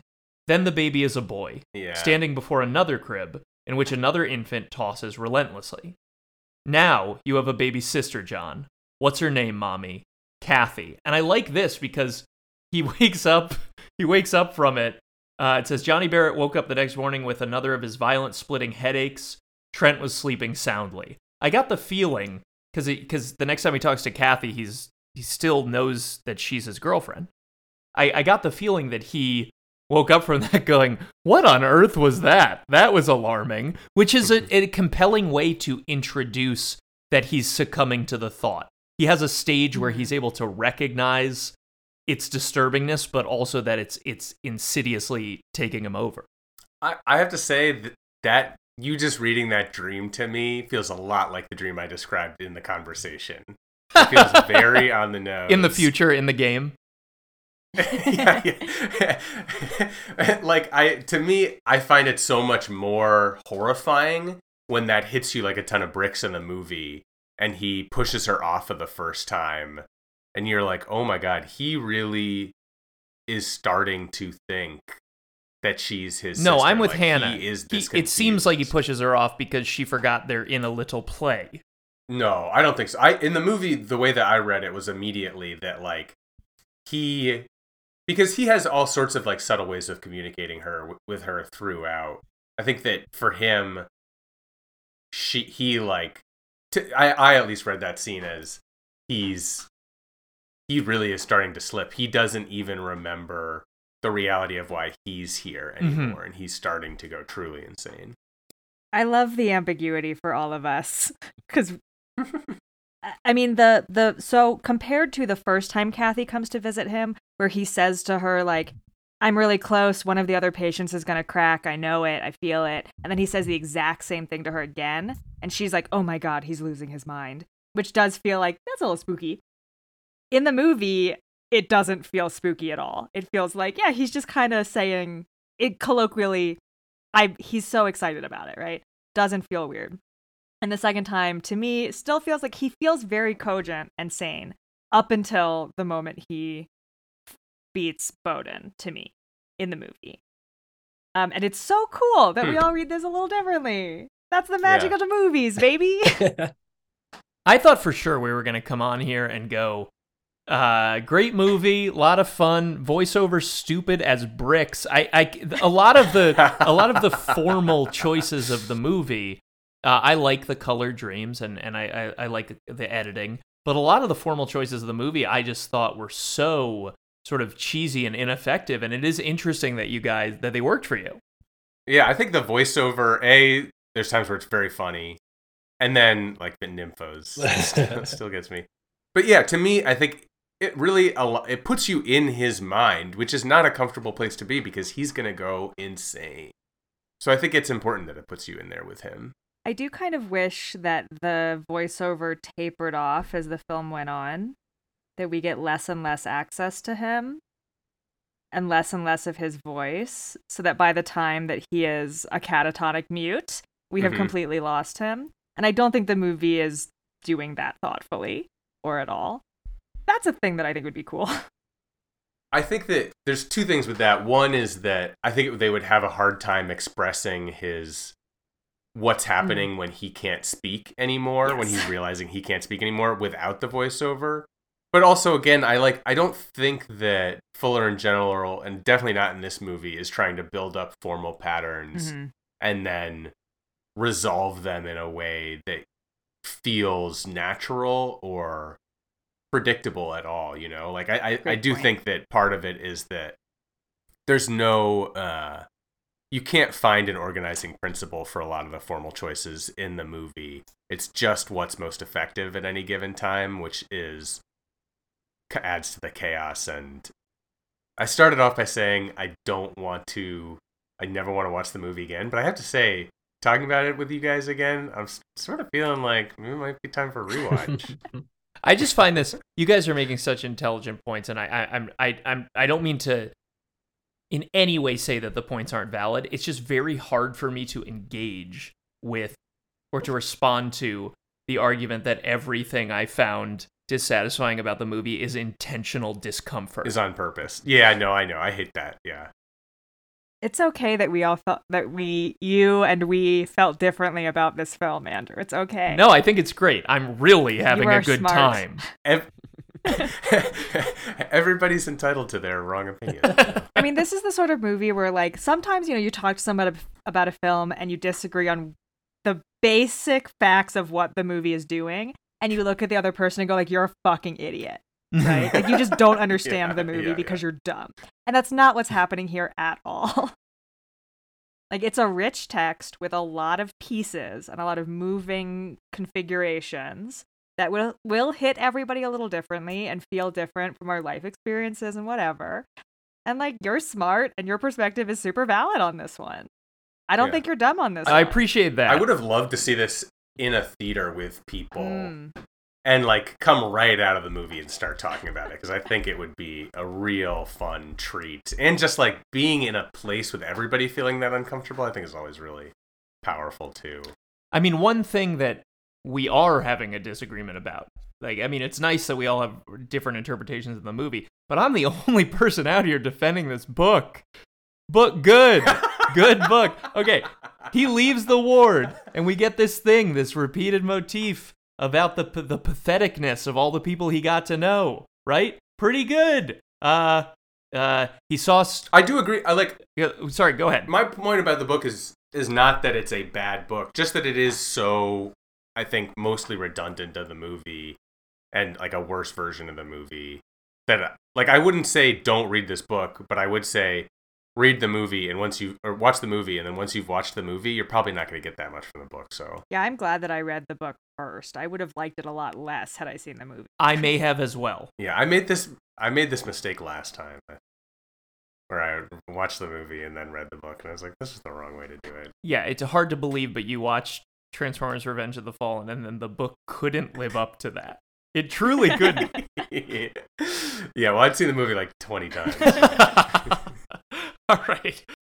Extremely potent, I thought, was this leaving the the ward scene because it's very in line with with what we're talking about of the theme of these people we've sort of shunted to the edges of society. Uh, he's gotten to know the three witnesses, right? And as he leaves, it says he saw Stewart busy at a bench with some new plan for Gettysburg.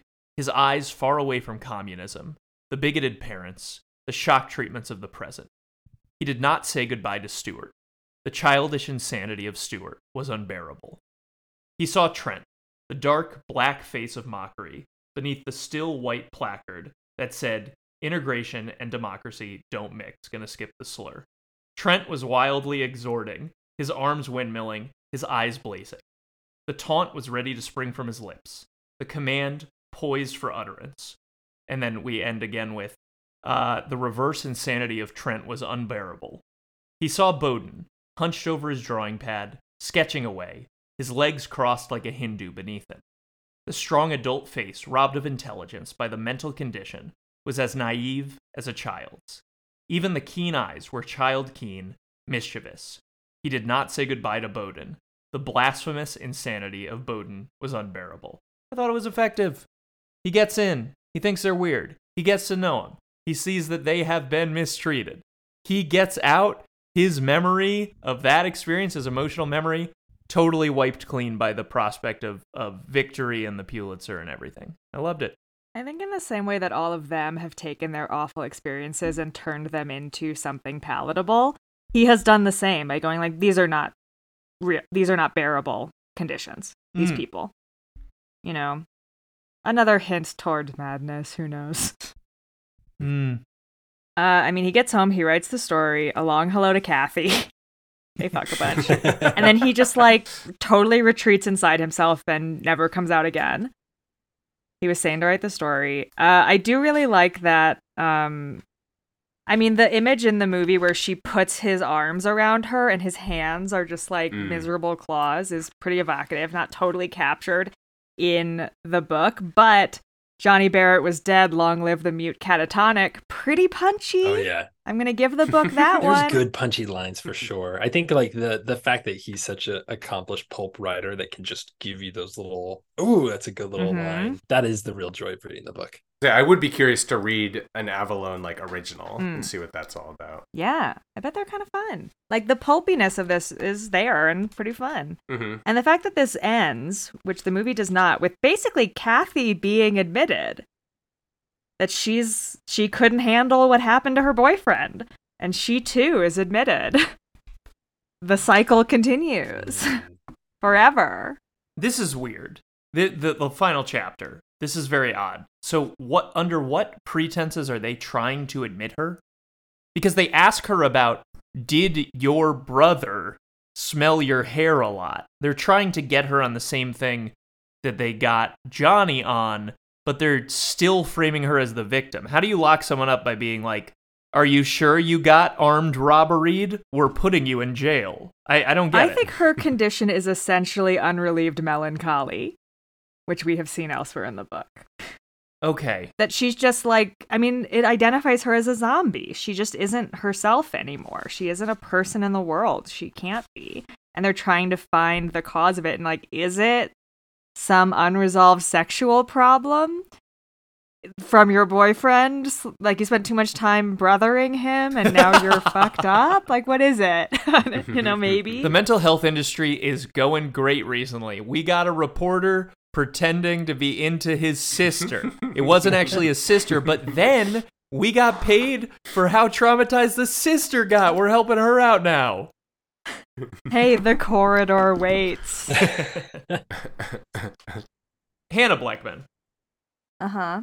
you are a uh, undercover reporter who has just solved a murder and you feel great mentally. Yeah. You get home, you fire up your typewriter, you uh, pound out this uh, this story. It takes you, you know, eight days to write. You get it absolutely perfect. People are going to be reading it for decades.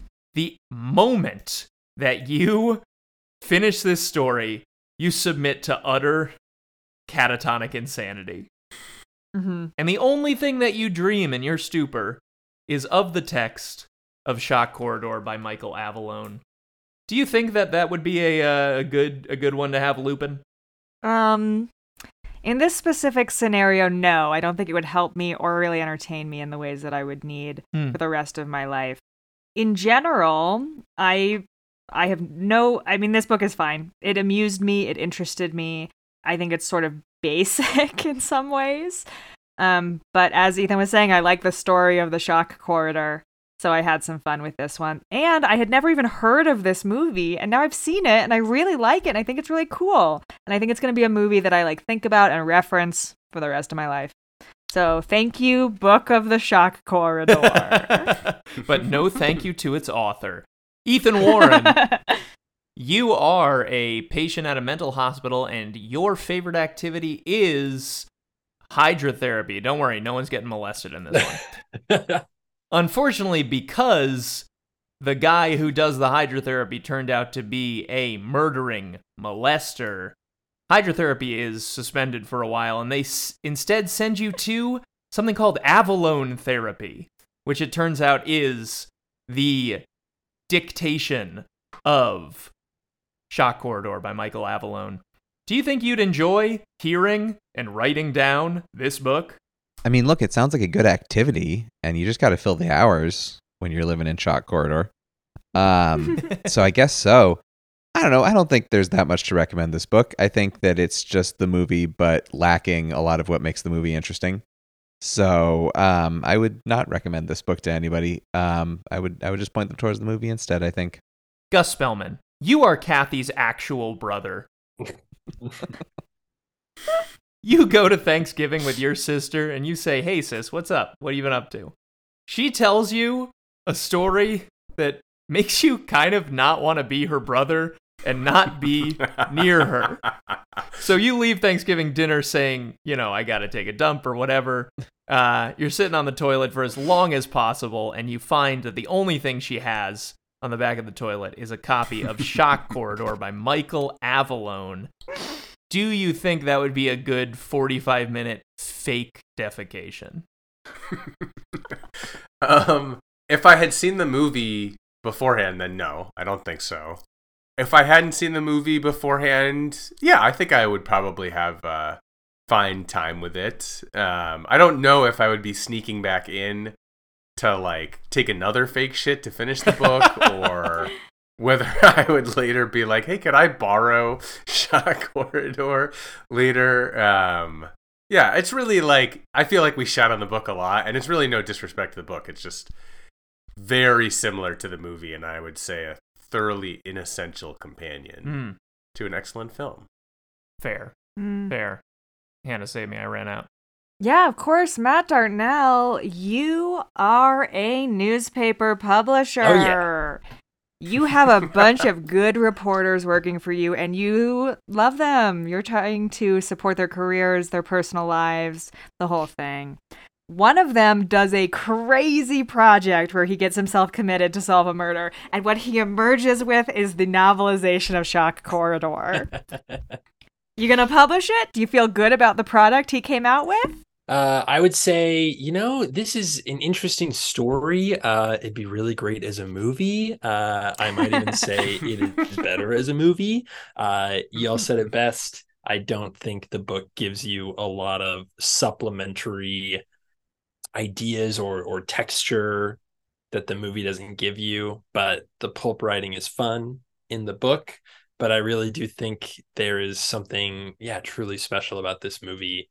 Uh, almost because it's so rough but you know the the fuck around and find out element of it i think is fun i like sam fuller a lot so the bias may be showing but um even though this is one of his looser maybe more unfocused movies i think that is more a reflection of i don't know ambition and how wide his interests are than anything good movie Andrew Overbye. Hi. You are a woman who believes that stripping isn't stripping if you aren't taking all of your clothes off. Wow. And you work. Look, you under you have a clear Opening a rock of star what- during the final review. Opening a rock star. I'm wow, proud of you, Andrew. Way to go. Uh, get hyped. Well, you are that lady, and you work at a nightclub, but you only dance, you know, like once a night, but you still have to be there all night just in case, I guess. You got time to kill in between dances, and one of your fellow strippers shows up with a copy of Shock Corridor, which she says her boyfriend is the basis for. and you're like, girl, yike about you in general, but curious about your situation. So you read it. Do you like it? Do you hand it off to your other stripper friends? Hannah, I like it so much that just like the woman with the balloons in this book, my whole thing in stripping becomes I uh I'm a stripper who's nude except for three strategically placed copies of Shock Corridor by Michael Avallone.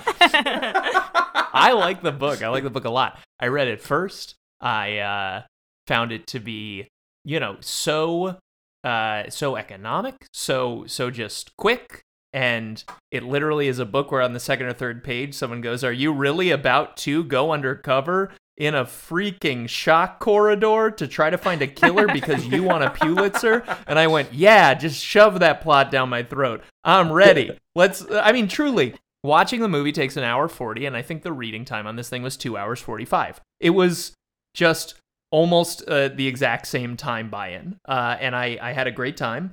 Uh, I really liked the movie as well even though, as I said, some things didn't totally work for me. But like you said, Hannah, I'm going to be thinking about this movie all the time. I'm going to be talking about this movie all the time. I might even check out, what do we call it? The big red one? I'm definitely going to check Mhm. out Crimson Kimono. That sounds right up Yeah, my same. alley. The big yeah. red one is what I uh, is what I call uh, Friday the 13th, uh, Jason's Curse. uh, real real authorized fans will get that one. Anyway, I love this book and I loved this movie and I had a great time talking about it with four of my friends.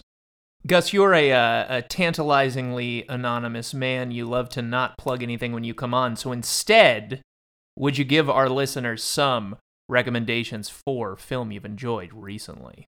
Here, I'll plug my letterboxd. It's Infinity Butts sixty nine. Follow me on there. That's the attitude I need the Shock Corridor remake to have. Michael Bay can get it done for you, baby. I'm telling you. Let's see. What did I? What have I watched? Oh, Cade the Tortured Crossing. I don't know if you guys are Neil Breen heads. Really fun stuff to uh, go watch at a movie theater. Just absolutely reprehensible garbage. um, Smile, better than I expected. No, I get out- get the fuck out of here. No, sorry. and you know what? Uh, one that I did really like, Deadstream. I love Uh, A lot of people probably yes, Deadstream, a lot of fun. Um, the guy in that talk about a committee. Incredible. He's so funny. yeah, liked uh, liked that a lot. Deadstream for for those who have not seen a uh, a, a, a YouTube guy who uh, decides to spend a night in a haunted house, and while while shit gets Which turns out to be actually which turns out to be haunted, actually haunted, and and as as shit gets more and more real, he really does not change his persona so much. but he he really gets the persona. He's so, so well. funny, yeah. Well, Gus, it was wonderful to have you back. Thank you for coming on to talk Shock Corridor. Yeah, thanks for having me, guys. Always really fun. And Ethan, thank you for bringing this to us. I'm glad that we read it and saw Yeah. it and discussed it. You are so welcome. Definitely. To our listeners, please do remember to rate our podcast, review, subscribe. Also, if you leave us a five star review on Apple Podcasts or iTunes, in which you write a paragraph novelizing a scene from your favorite film, we will read it on the air and try to guess what movie it is from. So you know, don't be too obvious. Don't put character names in, you dummy. Make it. Anybody done it yet? Uh, no. Okay. No, no, Love no. it. Love this. No, no, no. I, lo- I can't wait for us to really take off, and then we have to do like 40 of them a week. Yes. Has anyone ever heard the end of an authorized episode? Made it all the way to the end? Uh, probably not. Uh, do are there don't know. are there legions of listeners who, when I mention a game during an episode, they go, "What game?" I don't know what that means because they've never gotten to the end of an episode. Probably. I love the idea of someone who's like, I love your podcast, but I only like the first 20 minutes, and then I really check out. But I love those. though. It's not I you. do. I have. I have gotten into a bad habit where I'll put a podcast in while I'm getting into bed, and I'll only get about 20 minutes in before I fall asleep, and then I'll wake up the next day and I'll be like, "Oh, I played this whole podcast, huh? Okay." Well, I I also sometimes get good. addicted to the the feeling of beginning an episode, right? So if I get uh, of something, so if I get 45 minutes an hour in and there's 45 minutes left the next day, I go, I don't know, I want that fun energy they have right at the start. And as usual, I'm going to close out the episode by reading a passage from a classic piece of literature. Please do tweet at authorizedpod if you think that you recognize what this is from. Kathy, before we commit your brother for being incestuous about you, tell me, when did he first get that way? Oh, I think it was when he pulled my pigtails as we hopped on pop. Good night.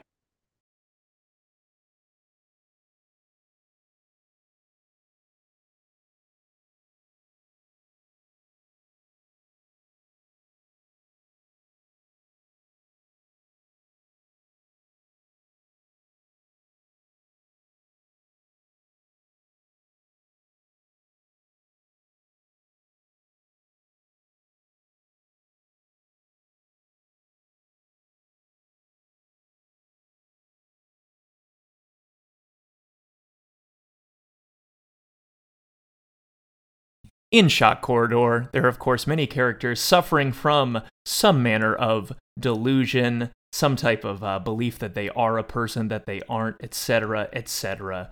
And in the spirit of that, I want to ask you, Ethan, Matt, Hannah, and Gus, was this character's conspiracy theory correct? Kind of a stretch, but okay. You know, in their delusion, were they correct? Uh huh. Okay. Yeah. What do you think, Matt? You think it's a stretch? A little bit of a stretch, but sounds like a great game. Nobody, yeah, I can't wait to play nobody it. gets how it connects. I think it's all going to be borne out in the game. Maybe I just maybe I should have worded it differently. It's like the the the main character of Shock Corridor. He thinks that there's this murder, and then he thinks this one guy did it. Is he right? You know? That, yeah, that sort of that's a little better. That also rolls this- off the tongue a little bit more easily too. Was this character's delusion correct? Maybe a better title. Mm. sure.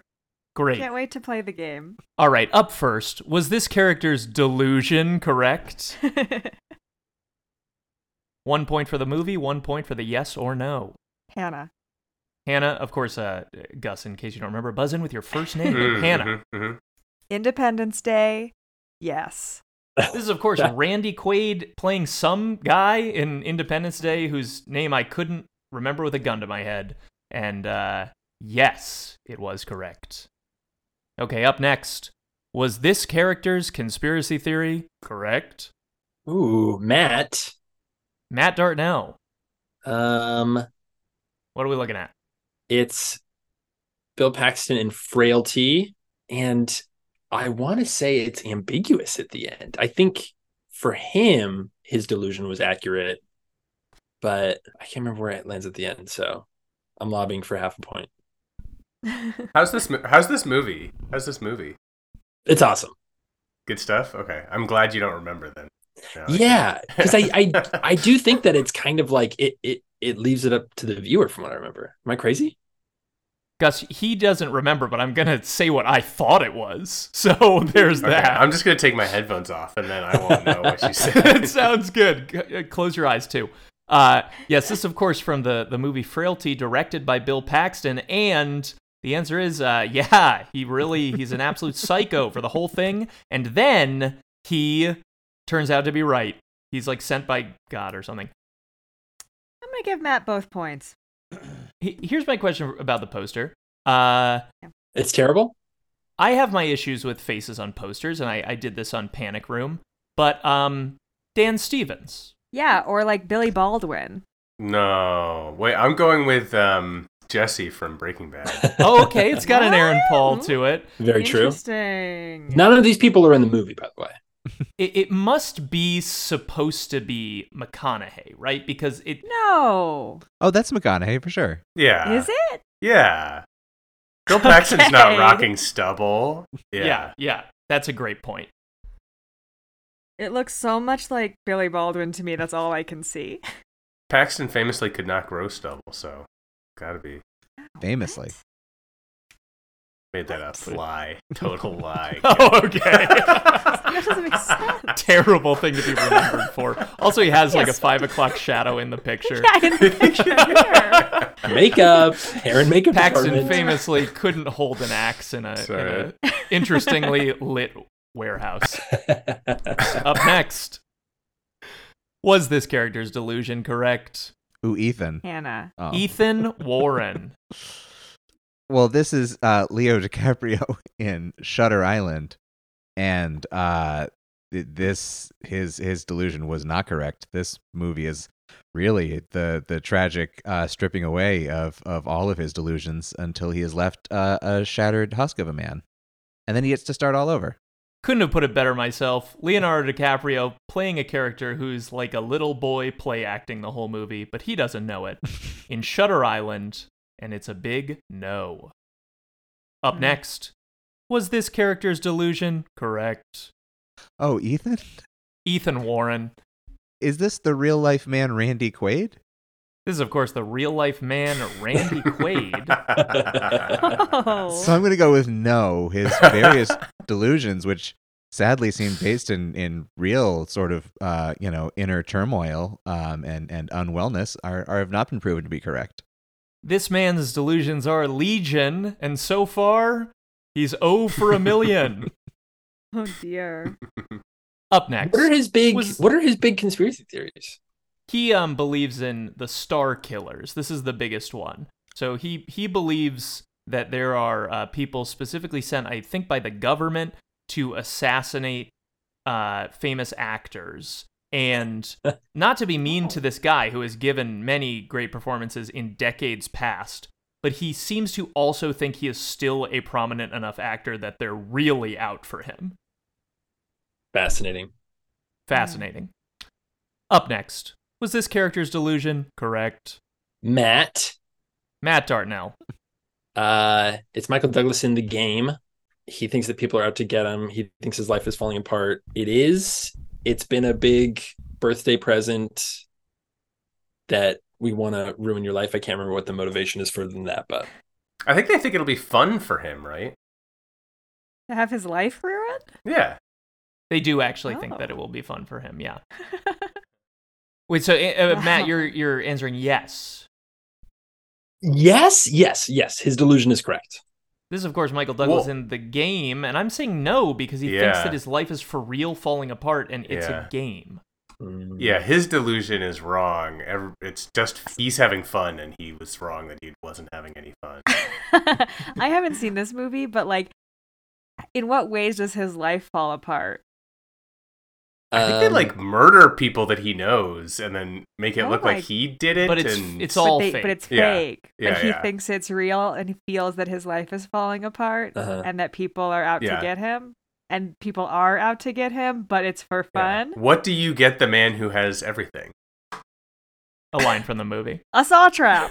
well, it is it is kind of jigsaw-y in the sense that it, it, it uh, Sean Penn in this movie is like a jigsaw who has no interest in killing the victims. He's like, I just want them to live a little, so I'll give them a little Mhm. adventure. Yeah, I don't Mhm. even know if it's like a learn to appreciate what you have kind of model. It feels even more stretched than that. Right. No, I don't think it's like I think it, there there's like an opportunity where he could have learned that, but then he ends up not learning it and then they're all like, "Well, this was a good time, wasn't it?" the end of this movie, this movie. literally It just actually- them going, "That was who- crazy." Who would do a better job like getting the other? Sean Penn in the game getting Jigsaw from Saw or Jigsaw from Saw getting Sean Penn from the Oh, game? Sean Penn is so out of his element. Jigsaw is going to See, I would wreck say that, that. Jigsaw rarely succeeds in teaching anybody the lesson.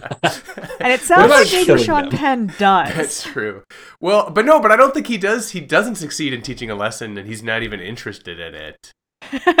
But also, I guess, yeah, I don't know if I bet he could show Jigsaw a good time in a game, though. Yeah. If that's his goal, then he could probably achieve it. Jigsaw seems like fun when he's not doing murders. The the Mm. plot of Saw X apparently is that Jigsaw goes and does some stuff, like he's the protagonist. I would love it if he got himself into a harrowing situation and Sean Penn from the game came out at the end. He was like, I just wanted you to live a little, you know, because of the cancer. oh, I can't wait to see that movie at midnight with you, Andrew, over It's gonna it's gonna be wonderful. Up next, uh, still kind of trying to come up with a better title. Was this person's paranoia justified? Hannah. Hannah Blechman. This is Michael Biehn in The Abyss, wherein he thinks some aliens are trying to kill humanity, but also he I mean he thinks it's Russia. But he is right that they're trying to destroy humanity, but he's wrong that it's Russia. Hannah, I'll give you the point for the movie, but I fundamentally disagree. The movies are, or the a- a- aliens are not malevolent in this. no, they totally are gonna wipe us all off the face of the planet, Andrew. And then the love that Ed Harris feels for a woman changes their mind. Well, his delusion that they're Russians is wrong. All right. fine, fine, fine. Why'd you Up go next. with the French DVD cover? That's what I watch it in every time. Up next, was this character's delusion justified?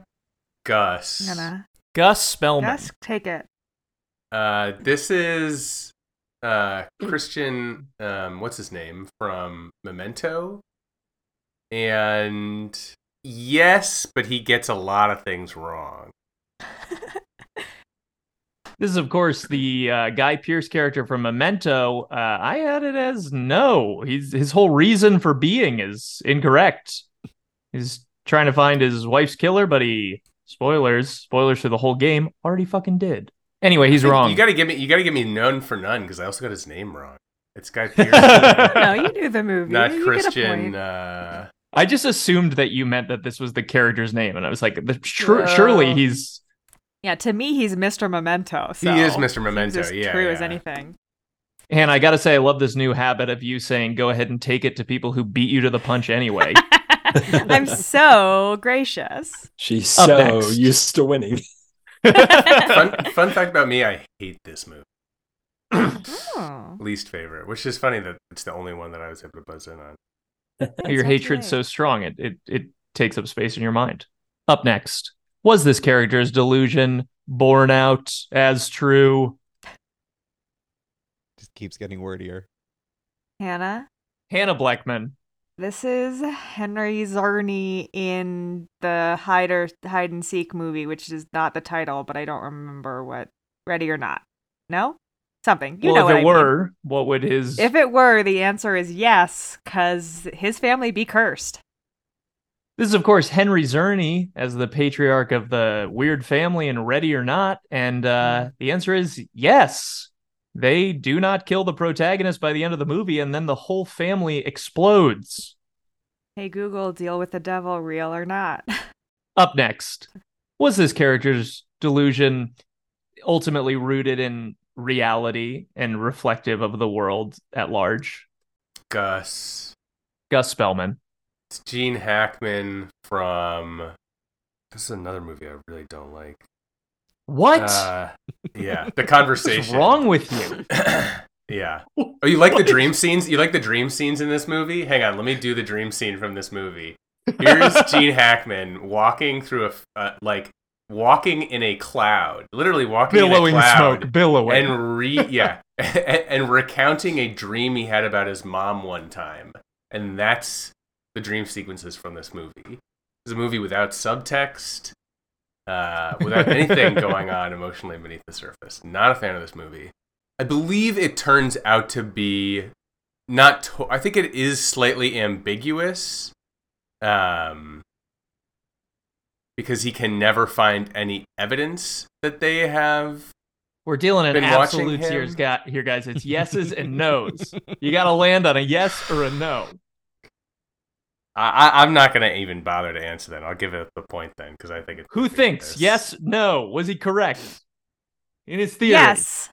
All right. I haven't is- seen the movie and I'm guessing yes. This is, of course, Gene Hackman from the conversation. And the answer is, of course, no. He completely had the wrong people pinned as the villains. Uh, before, you know, just in regards to Gus saying the conversation is a bad movie, uh, I don't want anyone to listen to Gus's movie opinions and and and think they're really good because he sounds so smart without telling you that one time he just said to me, uh, I like that Greedo shoots first Yeah. our final slide. Was this character's delusion correct? Matt, Matt Darnell.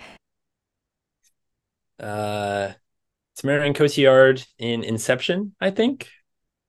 Her delusion would have been that the dream world they were living in uh was was not real Come in for the steal, somebody. was It's not too real long. and so she needed to kill herself to get out of the dream world but then she killed herself and she died for real i don't know again the the the riddle answer not sure if that plays but Ethan, what do you think? Uh, I haven't heard him say I yes think or I no. think no. I think no. I think no. I also want to say that when this first popped up, I had one of those like Andrew trickery, like trauma responses where I was like, okay, but this is a picture of Marion Cotillard who is a figment of Leo's imagination in this moment. So that's how i feel answering all of these ones that i've gotten half right I haven't seen this movie since it came out, so my my guess was very much based on ten years of recollection. Hannah, it's up to your discretion who gets the point because my interpretation of this is that her thesis is that what we understand to be the real world is itself a dream world, and that is the exact thing that Nolan refuses to reveal. So I think this is completely undetermined.